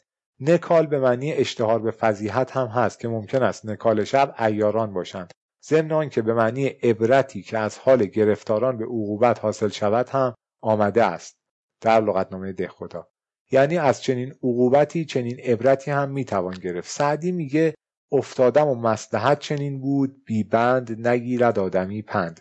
نزدیک به همون معنی عبرتی که از حال گرفتاری در عقوبت حاصل شود. این که میگن قسمت بوده این یکی از مصادیقش هست. ولی اون قسمتی که این افراد می‌گفتن یک نتیجه مثبتی داشت. از سرباز کردن مسئولیت نبود. در معنی این بیت یا به بیانی در تشخیص نسخه صحیح این بیت گفتند معنی این کلمه منظور معنی نکال هست. به هیچ وجه معلوم نشد. محتمل است به احتمال قوی بلکه من شکی در این باب ندارم که به قرینه شرار در مصراع ثانی نکال تصحیف زگال باید باشد که به وزن و معنی زغال است. ولی معزالک ربط بین زگال شب و جمله که کند در قده سیاهی مشک درست واضح نیست. این رو در کتاب حافظ به سعی سایه نوشتند. اینکه یک شخصی معنی نور باده رو در شعر حافظ ندونه اون تعبیر کلی در ادبیات کلاسیک رو نمیگم. جلسه قبل توضیح دادیم و معنی مخموری شبانه یا صبح فروغ بودن می رو بهش وقوف نداشته باشه. از نور چشم بودن شراب و نور چشم شدنش هم بیخبر باشه. اینها رو به تعبیری حالا نه خیلی جدی به مسئله رادیواکتیویته شراب و کوانتوم در شعر حافظ و یعنی روش تحقیق او مرتبط کردیم. همون تست کیس های حافظ پجوهی و یک شخص بیاد بگه چون شرار در این بیت اومده پس اون طرف هم حتما زگال به معنی زغال هست به احتمال قوی بلکه من شکی در این باب ندارم. این روش مکانیک نیوتونی بوده و چون نمیشه مسائل کوانتومی رفتار ذره رو با فیزیک نیوتونی توضیح داد فلزا باطل هست. خارج از شعر حافظ این که یک نفر کوانتوم ندونه و بیاد دنیا رو با مکانیک نیوتونی توضیح بده شبیه همون زمین صافه میمونه. عزیزم. و خب خندهدار دیگه. مشابه استفاده از این لغت یعنی نکال در معنای عبرتی که از حال گرفتاران به عقوبتی حاصل شود در سوره بقره آیه 66 آمده است. و ما آن عقوبت را برای حاضران و نسلهای پس از آن عبرتی و برای پرهیزگاران پندی قرار دادیم. حافظ به این موضوع اشاره دارد که وقتی مشک را در قده میریزند و می‌خورند وقتی بیدار می‌شوند در او شرار چراغ سهرگهان گیرد و متوجه اثر صبح فروغ بودن آن می‌شوند یا صبح فروغ می‌شود. بهایالدین خرمشاهی مترجم قرآن هم هست ولی او هم معنی صبح فروغ بودن شراب رو نمی‌دونست. در کتابی گفته بود حافظ حتی صبوح و صبوهی را برای خواب هم به کار برده است. حافظنامه صفحه 130 اما دلیلی و معنی برای آن پیدا نکرده بود. عبدالحسین زهرین کوب هم که معلم های ادبیات امروزی تو رنج سنی 50 تا 60 سال که دانشگاه تدریس می‌کنن اعضای هیئت علمی هستند. شاگرد او بودند او هم خبری و اطلاع کاملی از این معنی نداشت. در مورد رادیوم ماری کوری مقاله منتشر کرد که در اون زمان هیچکس در دنیای فیزیک متوجه نشد که به چه حقیقتی اشاره کرده است. حقیقتی که نشان می‌داد فعالیت دکانی دیگر چه مقدار بیشتر از خود اورانیوم است. حافظ هم در اشعارش به مطالبی اشاره می کرد که در آن زمان هیچکس متوجه مطلب متوجه روش تحقیق متوجه نتیجه حاصل از اون و تاثیر آینده این موضوع در علم اون زمان و حتی پیشرفت علم و افزایش سرعت پیشرفت علم در نتیجه این روش تحقیق و نوع نگاه به مسئله برای آیندگان نداشت. اصلا حرف او رو نمیفهمیدند و او هم اصرار چندانی به برملا کردن رازها نداشت. فراوان هست که به او می‌گفتند تو شراب می‌خوری؟ او نمی‌گفت منظورش از شراب چی هست. در چندین غزل هست که گفتند حافظ که این همه صحبت از شراب می‌کنه پس خودش هم یه کاری یا یه کارهایی می‌کنه. اما او نمی اومد توضیح بده که منظورش از شراب چی هست چه سیستم شناختی شخصی ابدایی داره چه نتایجی داره از چه راهی به این نتایج رسیده روش تحقیقش چی هست چرا و چطور تکمیل کننده بلکه پایان دهنده مطالب بسیاری از عرفای قبل از خودش بوده. عموما به تنز جواب می‌داد. در تنز در شعر حافظ برخی موارد شامل همین موضوع می شدن. یعنی یک دستبندی این چنینی داریم. یک شخصی بوده به اسم شیخ احمد جام که شرابخوارها رو شلاق می‌زده. خم می میشکونده. حافظ می‌گفت ما مرید جام می هستیم. نمی‌گفت منظورش از شراب منظورش از می چی هست و کسی هم معنی شراب نزد حافظ رو نمی‌دونست. می‌گفت برید به اون شیخ جام بگید حافظ سلام رسون گفت ما مرید جام می هستیم. البته شیخ جام اگر اشاره به همون شخص هم باشه خیلی پیش از حافظ مرده بود. مرید جام می بودن مطابق شرح این جلسه یعنی همان که تأثیر شراب بر احوالات حافظ تعیین کند که او چه مسیری را برای زندگی انتخاب کنه. مثل همون روی خوبت آیتی از لطف بر ما کشف کرد یا پیر گلرنگ من که پیر گلرنگ هم معنی شراب میده.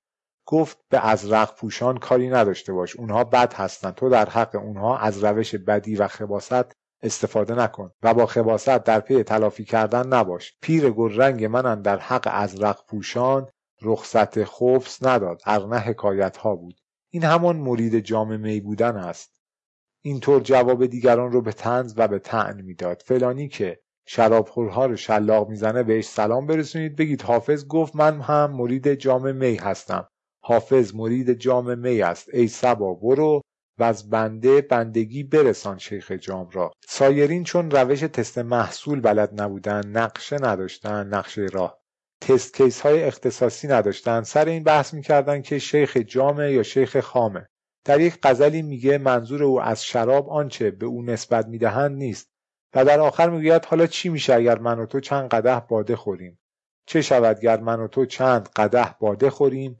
باده از خون رزان است نه از خون شماست. این چه اشکالی هست؟ چه مشکلی پیش میاد که ما شراب بخوریم و اشکالات خودمون رو رفع کنیم؟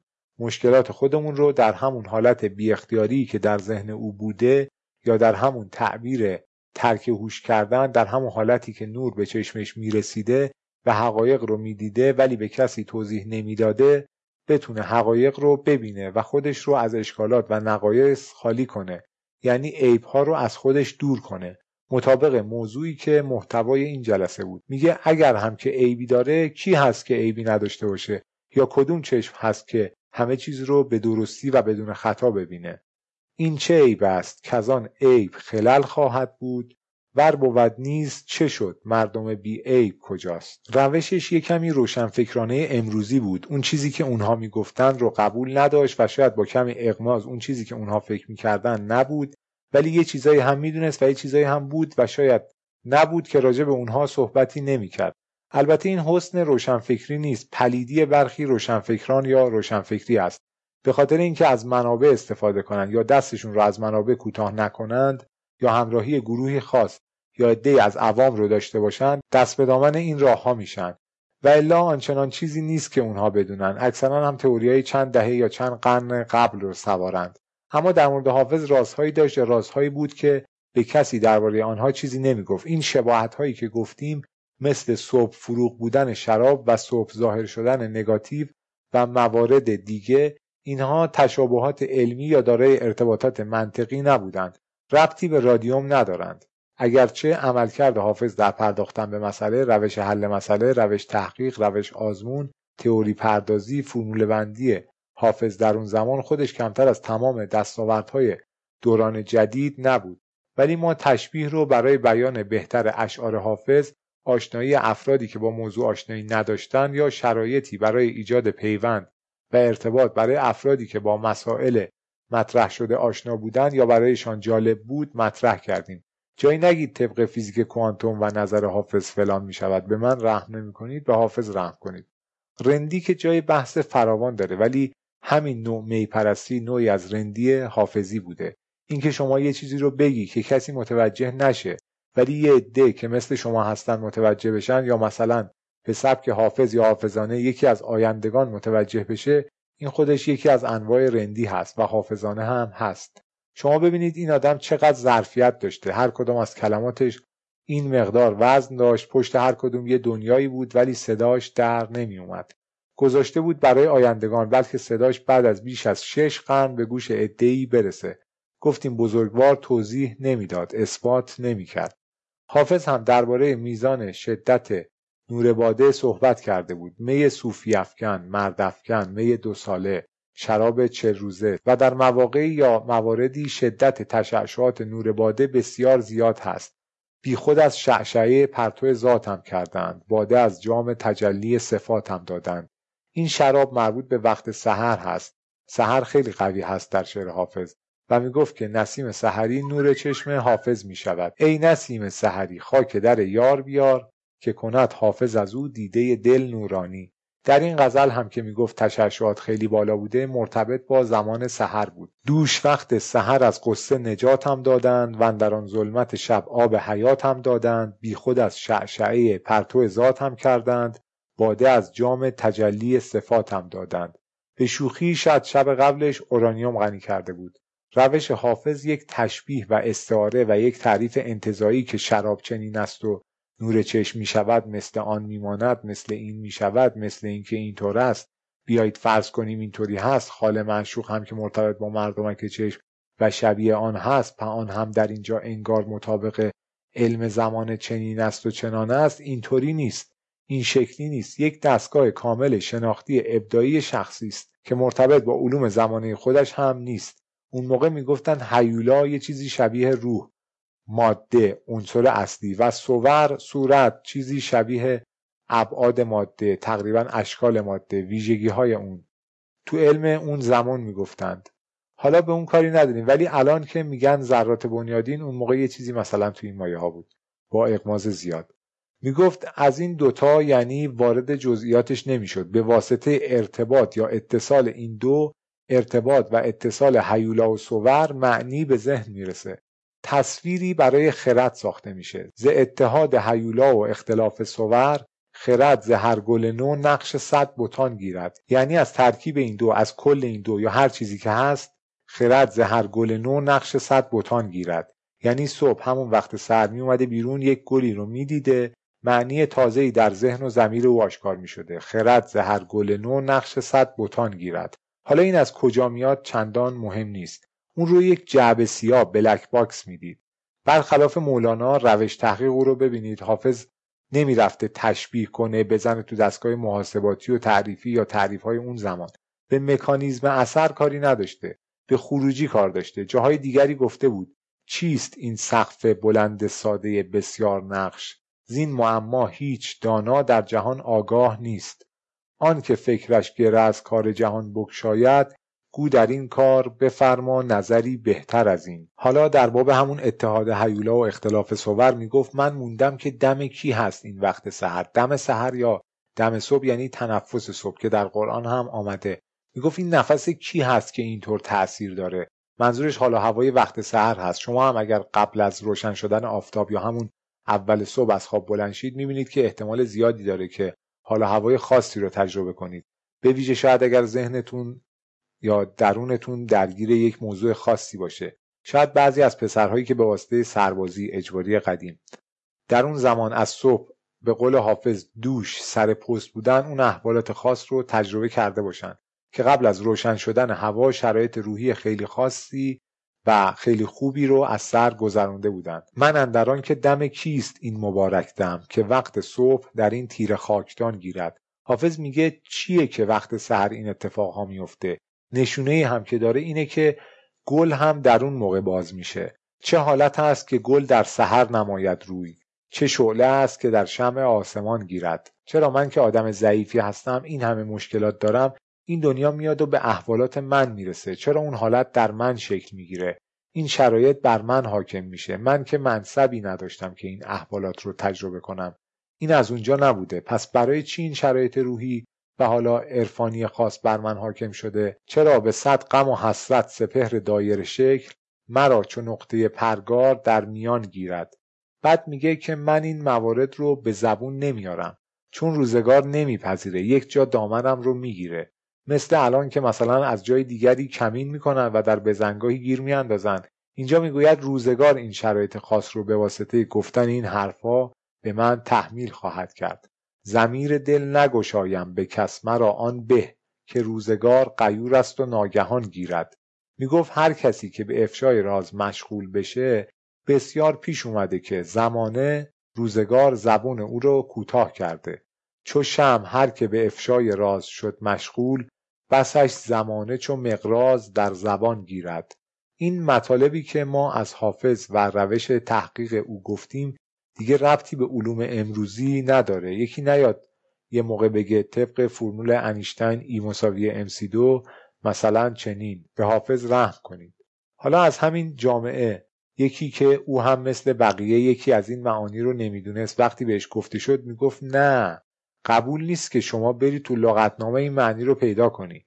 یعنی واژه شناسی یک کسب و کاری هست که اینجوری نیست شما بری یه چیزی رو که ما پیدا نکردیم پیدا کنی و مورد قبول باشه. اون چیزایی که پیدا نکردیم که خودمون پیدا نکردیم و نمی‌فهمیم. و مورد قبول هم نمیشه که کسی بیرون از ما پیدا کنه. اونی رو هم که پیدا کردیم خودمون پیدا کردیم و قرار نیست شخص دیگری راجع بهش صحبت کنه. مثلا عکس و شورت ورزشی داری؟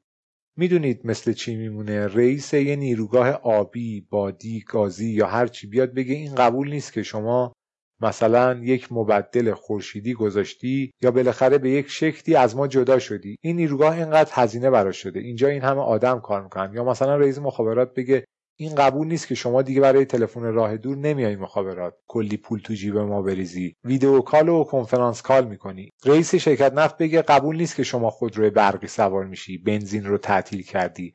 ما هم در این جلسه تقبیح رو می‌ذاریم برای فناوری های برهم زننده.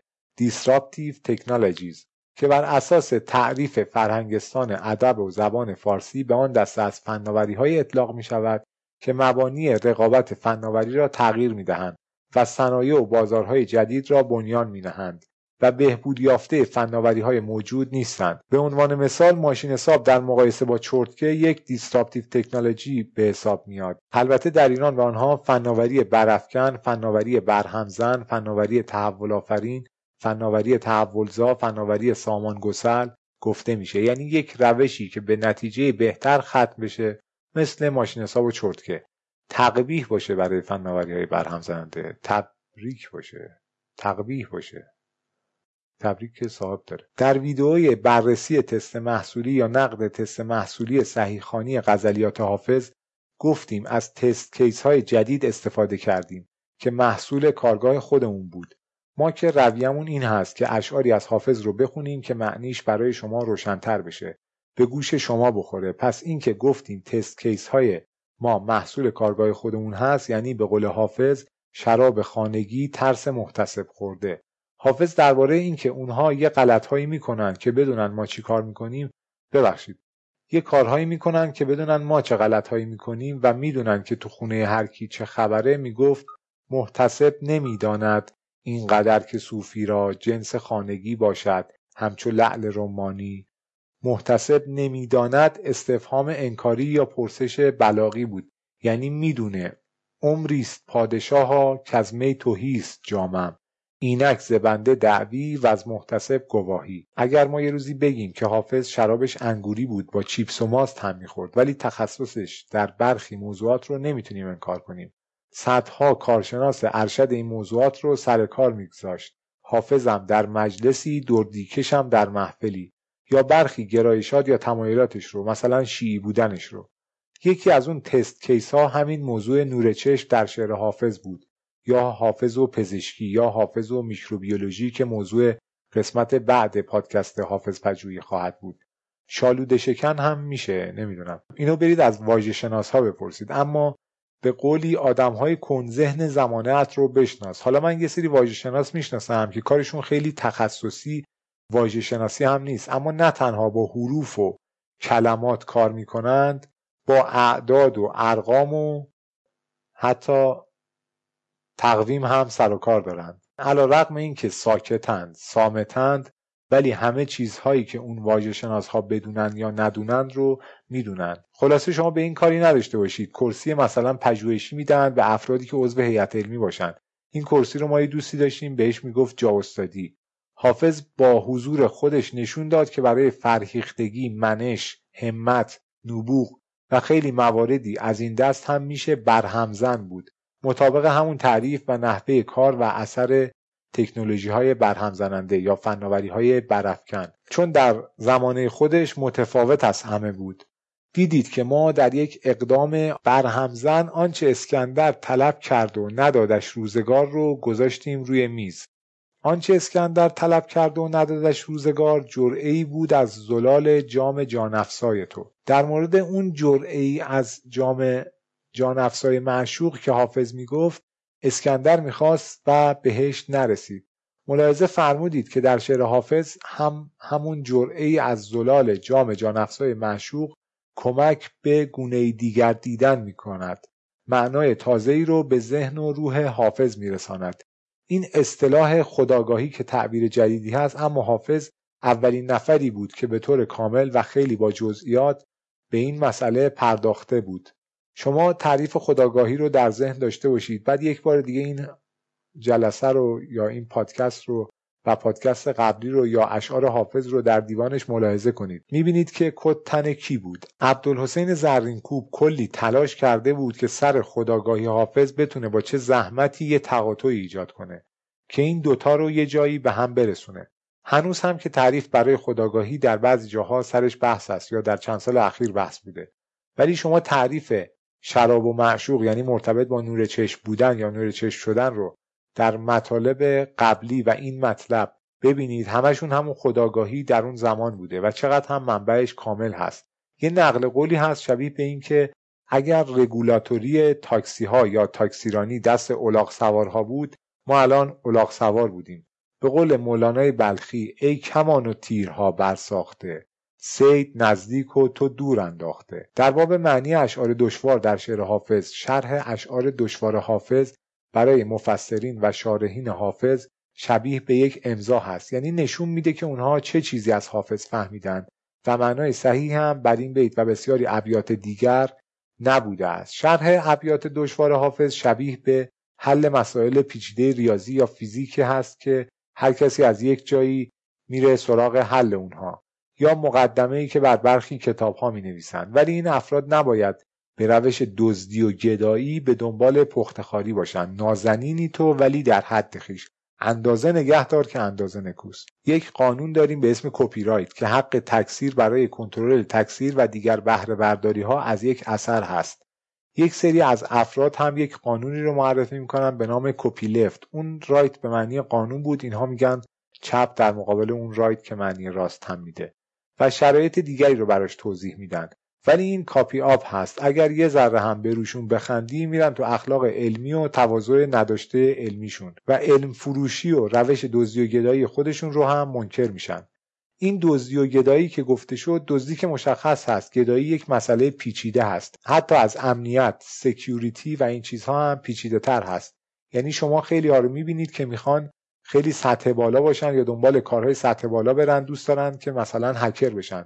ولی اون مسئله گدایی خیلی سطح بالاتر از امنیت یعنی security هست. حالا یه بخشهایش مرتبط با امنیت هم میشه که برای وقت خودش. البته چهار تا پیرمرد که این حرفا رو ندارند. یا به قول یه نفر اگر از این جدیدا باشن میشن بچه script ی. یه سندرومی هست به نام سندروم impostor یا نشانگان خودویرانگری. یک پدیده روانی است که در آن افراد نمی‌توانند موفقیتهایشان را بپذیرند. برخلاف آنچه شواهد بیرونی نشان می‌دهد که فرد با رقابت و تلاش به موفقیت رسیده. خود فرد تصور می کند که لیاقت موفقیت را ندارد و فریبکار است. فرد مبتلا به این نشانگان موفقیت خودش رو در نتیجه خوششانسی زمانبندی خوب یا فریب دادن دیگران می‌دونه. و این موضوع که فرد باهوش یا تلاشگر است توسط خودش مورد پذیرش قرار نمی‌گیره. آلبرت انیشتین هم این سندروم رو داشت. بعضی افراد عکس این سندروم رو دارن مثلا آن ایمپاستر. ببینید دوستان گرامی اینکه عدهای مخاطب اثر حاله به اشباه میره. اثر حاله یا خطای حاله یعنی اینکه یه چیز خوب رو در یک نفر می‌بینی به موضوعات دیگرش هم نسبت میدی. به نوعی خطا در شناخت و تصمیم گیری گفته میشه که تحت تأثیر ذهنیت قبلی قضاوت کننده شکل می‌گیره. و می‌تونه از حقیقت و انصاف به دور باشه. اینکه عده‌ای سر این موضوع به اشتباه میرن یا اثر هاله نشتی داره این مشکل حافظ نبوده مثلا. می‌گفت باور می‌کنی یا نه؟ حرف همین بود که گفتم. گرت باور بود یا نه؟ سخن این بود و ما گفتیم. طرف copywriting انجام میده برای خودش برای ما می‌خواستیم اونجوری پیش بریم باید از خود حافظ هم عبور می‌کردیم. نکته این بود که خود حافظ برای جلسات خودش که در خونه خودش یا دیگران برگزار می‌کرد از این عنوان استفاده نمی‌کرد. دیگه فوقش می‌گفت جمعمون جمعه و ان یکاد بخونید. و ان یکاد هم که در خانه ها و مغازه ها و ادارات بر در و دیوارها می‌زنند آیه ای از سوره قلم هست. اونجا گفته میشه خطاب به پیامبر که وقتی قرآن رو شنیدند می‌خواستن یا نزدیک بود که تو رو چش بزنند و بگن او دیوانه است. در اون مورد نامگذاری اصلا copywriting که من چه ارز کنم اینکه یک عده‌ای با چنین شرایطی به خلصه میرن نمی‌خوان چیز دیگه ای رو بپذیرن این دیگه میره سمت ایدئولوژی در حالت طبیعی ندیده بودم. حتی تندروها برای رهبران سیاسی خودشون از این کارها بکنن. حالا اون رو هم تازه از بالا دستور میدن که اونها آماده کنند. مثلا میگن هوی فرهنگی تبلیغات روزنامه چی؟ اونا هم که کارشون کلیپ درست کردن و کارچاق کنی های این چنینی اطاعت امر رو اجرای فرمان می‌کنن. دموکرات ها جمهوری خواه ها سلطنت طلب ها اونا اینجوری دیگه. از بالا دستور میاد اگر نه اونها هم این کاره نیستن در حد نیستن یا در این حد نیستن. کارهایی که این طرف می‌کنن رو اون طرف در حالت طبیعی و از خود بی خود شدن هم نمی‌کنند. اینکه یک نفر چنین مواردی رو برای کانون قدرتی یا کانونهای قدرت نپذیره ولی برای یک نفر که باهاش به خلصه میرن یا مثلا چنین مواردی رو روا می‌دونن اونجا اشکالی نداشته باشه این دیگه میره در ترجیحات فردی اون افراد. گرت باور بود یا نه سخن این بود و ما گفتیم. روش تحقیق و اساس کار حافظ پجوهی این چنین بود. اینکه چهار تا آدم کم سواد آکادمیک میان چند میلیارد بودجه چهار تا مقاله همون روش دزدی و گدایی حیا رو دور همی محتوای بیپایه افتخار می‌کنید و واسه کوره و کر و بشید که یه جایی فهمیدن این ابیات نشانه فرهیختگی بود ولی حالا ندونستن اون و به اشتباه رفتن در این همه سال و در چند سنف تخصصی خاص. داره اشکال نیست. این دیگه میشه و رد و نداره. عطف به ما سبق نمیشه. چون آخرش هم چند بیت شعر و آقا بوغ نزن. عزیز من نزن.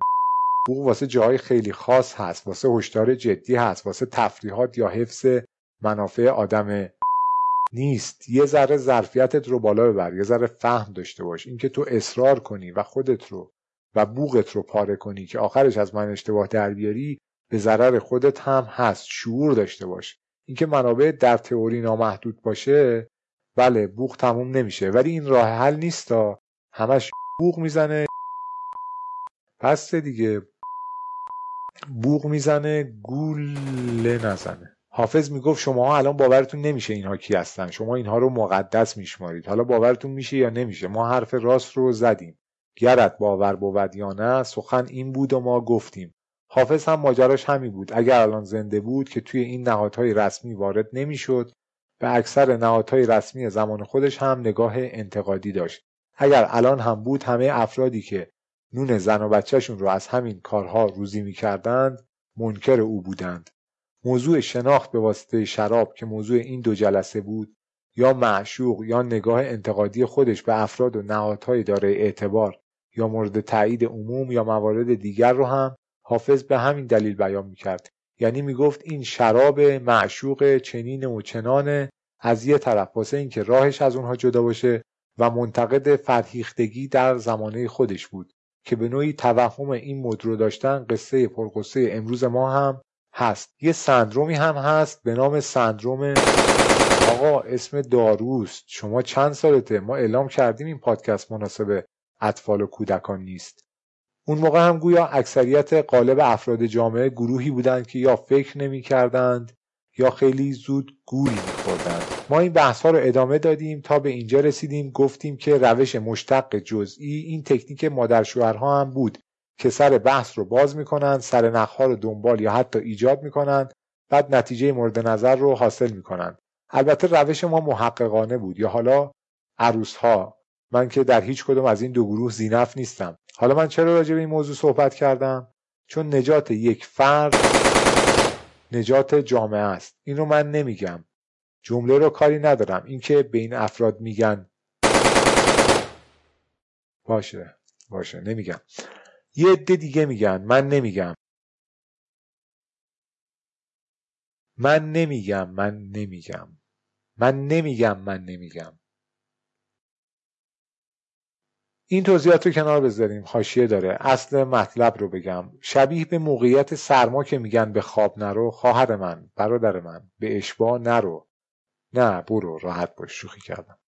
تبریک رو هم باز می‌گذاریم برای جامعه پزشکی در جریانید که ما هنوز بهشون نیاز داریم و نمی‌دونم ما گرفتار اونا هستیم یا اونا گیر ما افتادن. ولی گویا کار خیلی از شوخی هم گذشته. ماسک بزن. جلسه اول برای ایشان ویژه برنامه رفتیم با عنوان حافظ و پزشکی در تقدیر از کادر درمان. اگر اون جلسه حافظ و پزشکی رو دیده یا شنیده باشید می‌دونید که در یکی از حواشی اشعار حافظ در معنی علاج ضعف دل ما کرشمه ساقی است. گفتیم اونهایی که علاج ضعف دل بیماران می‌کردند اونها شناخت عالی از حافظ داشتند.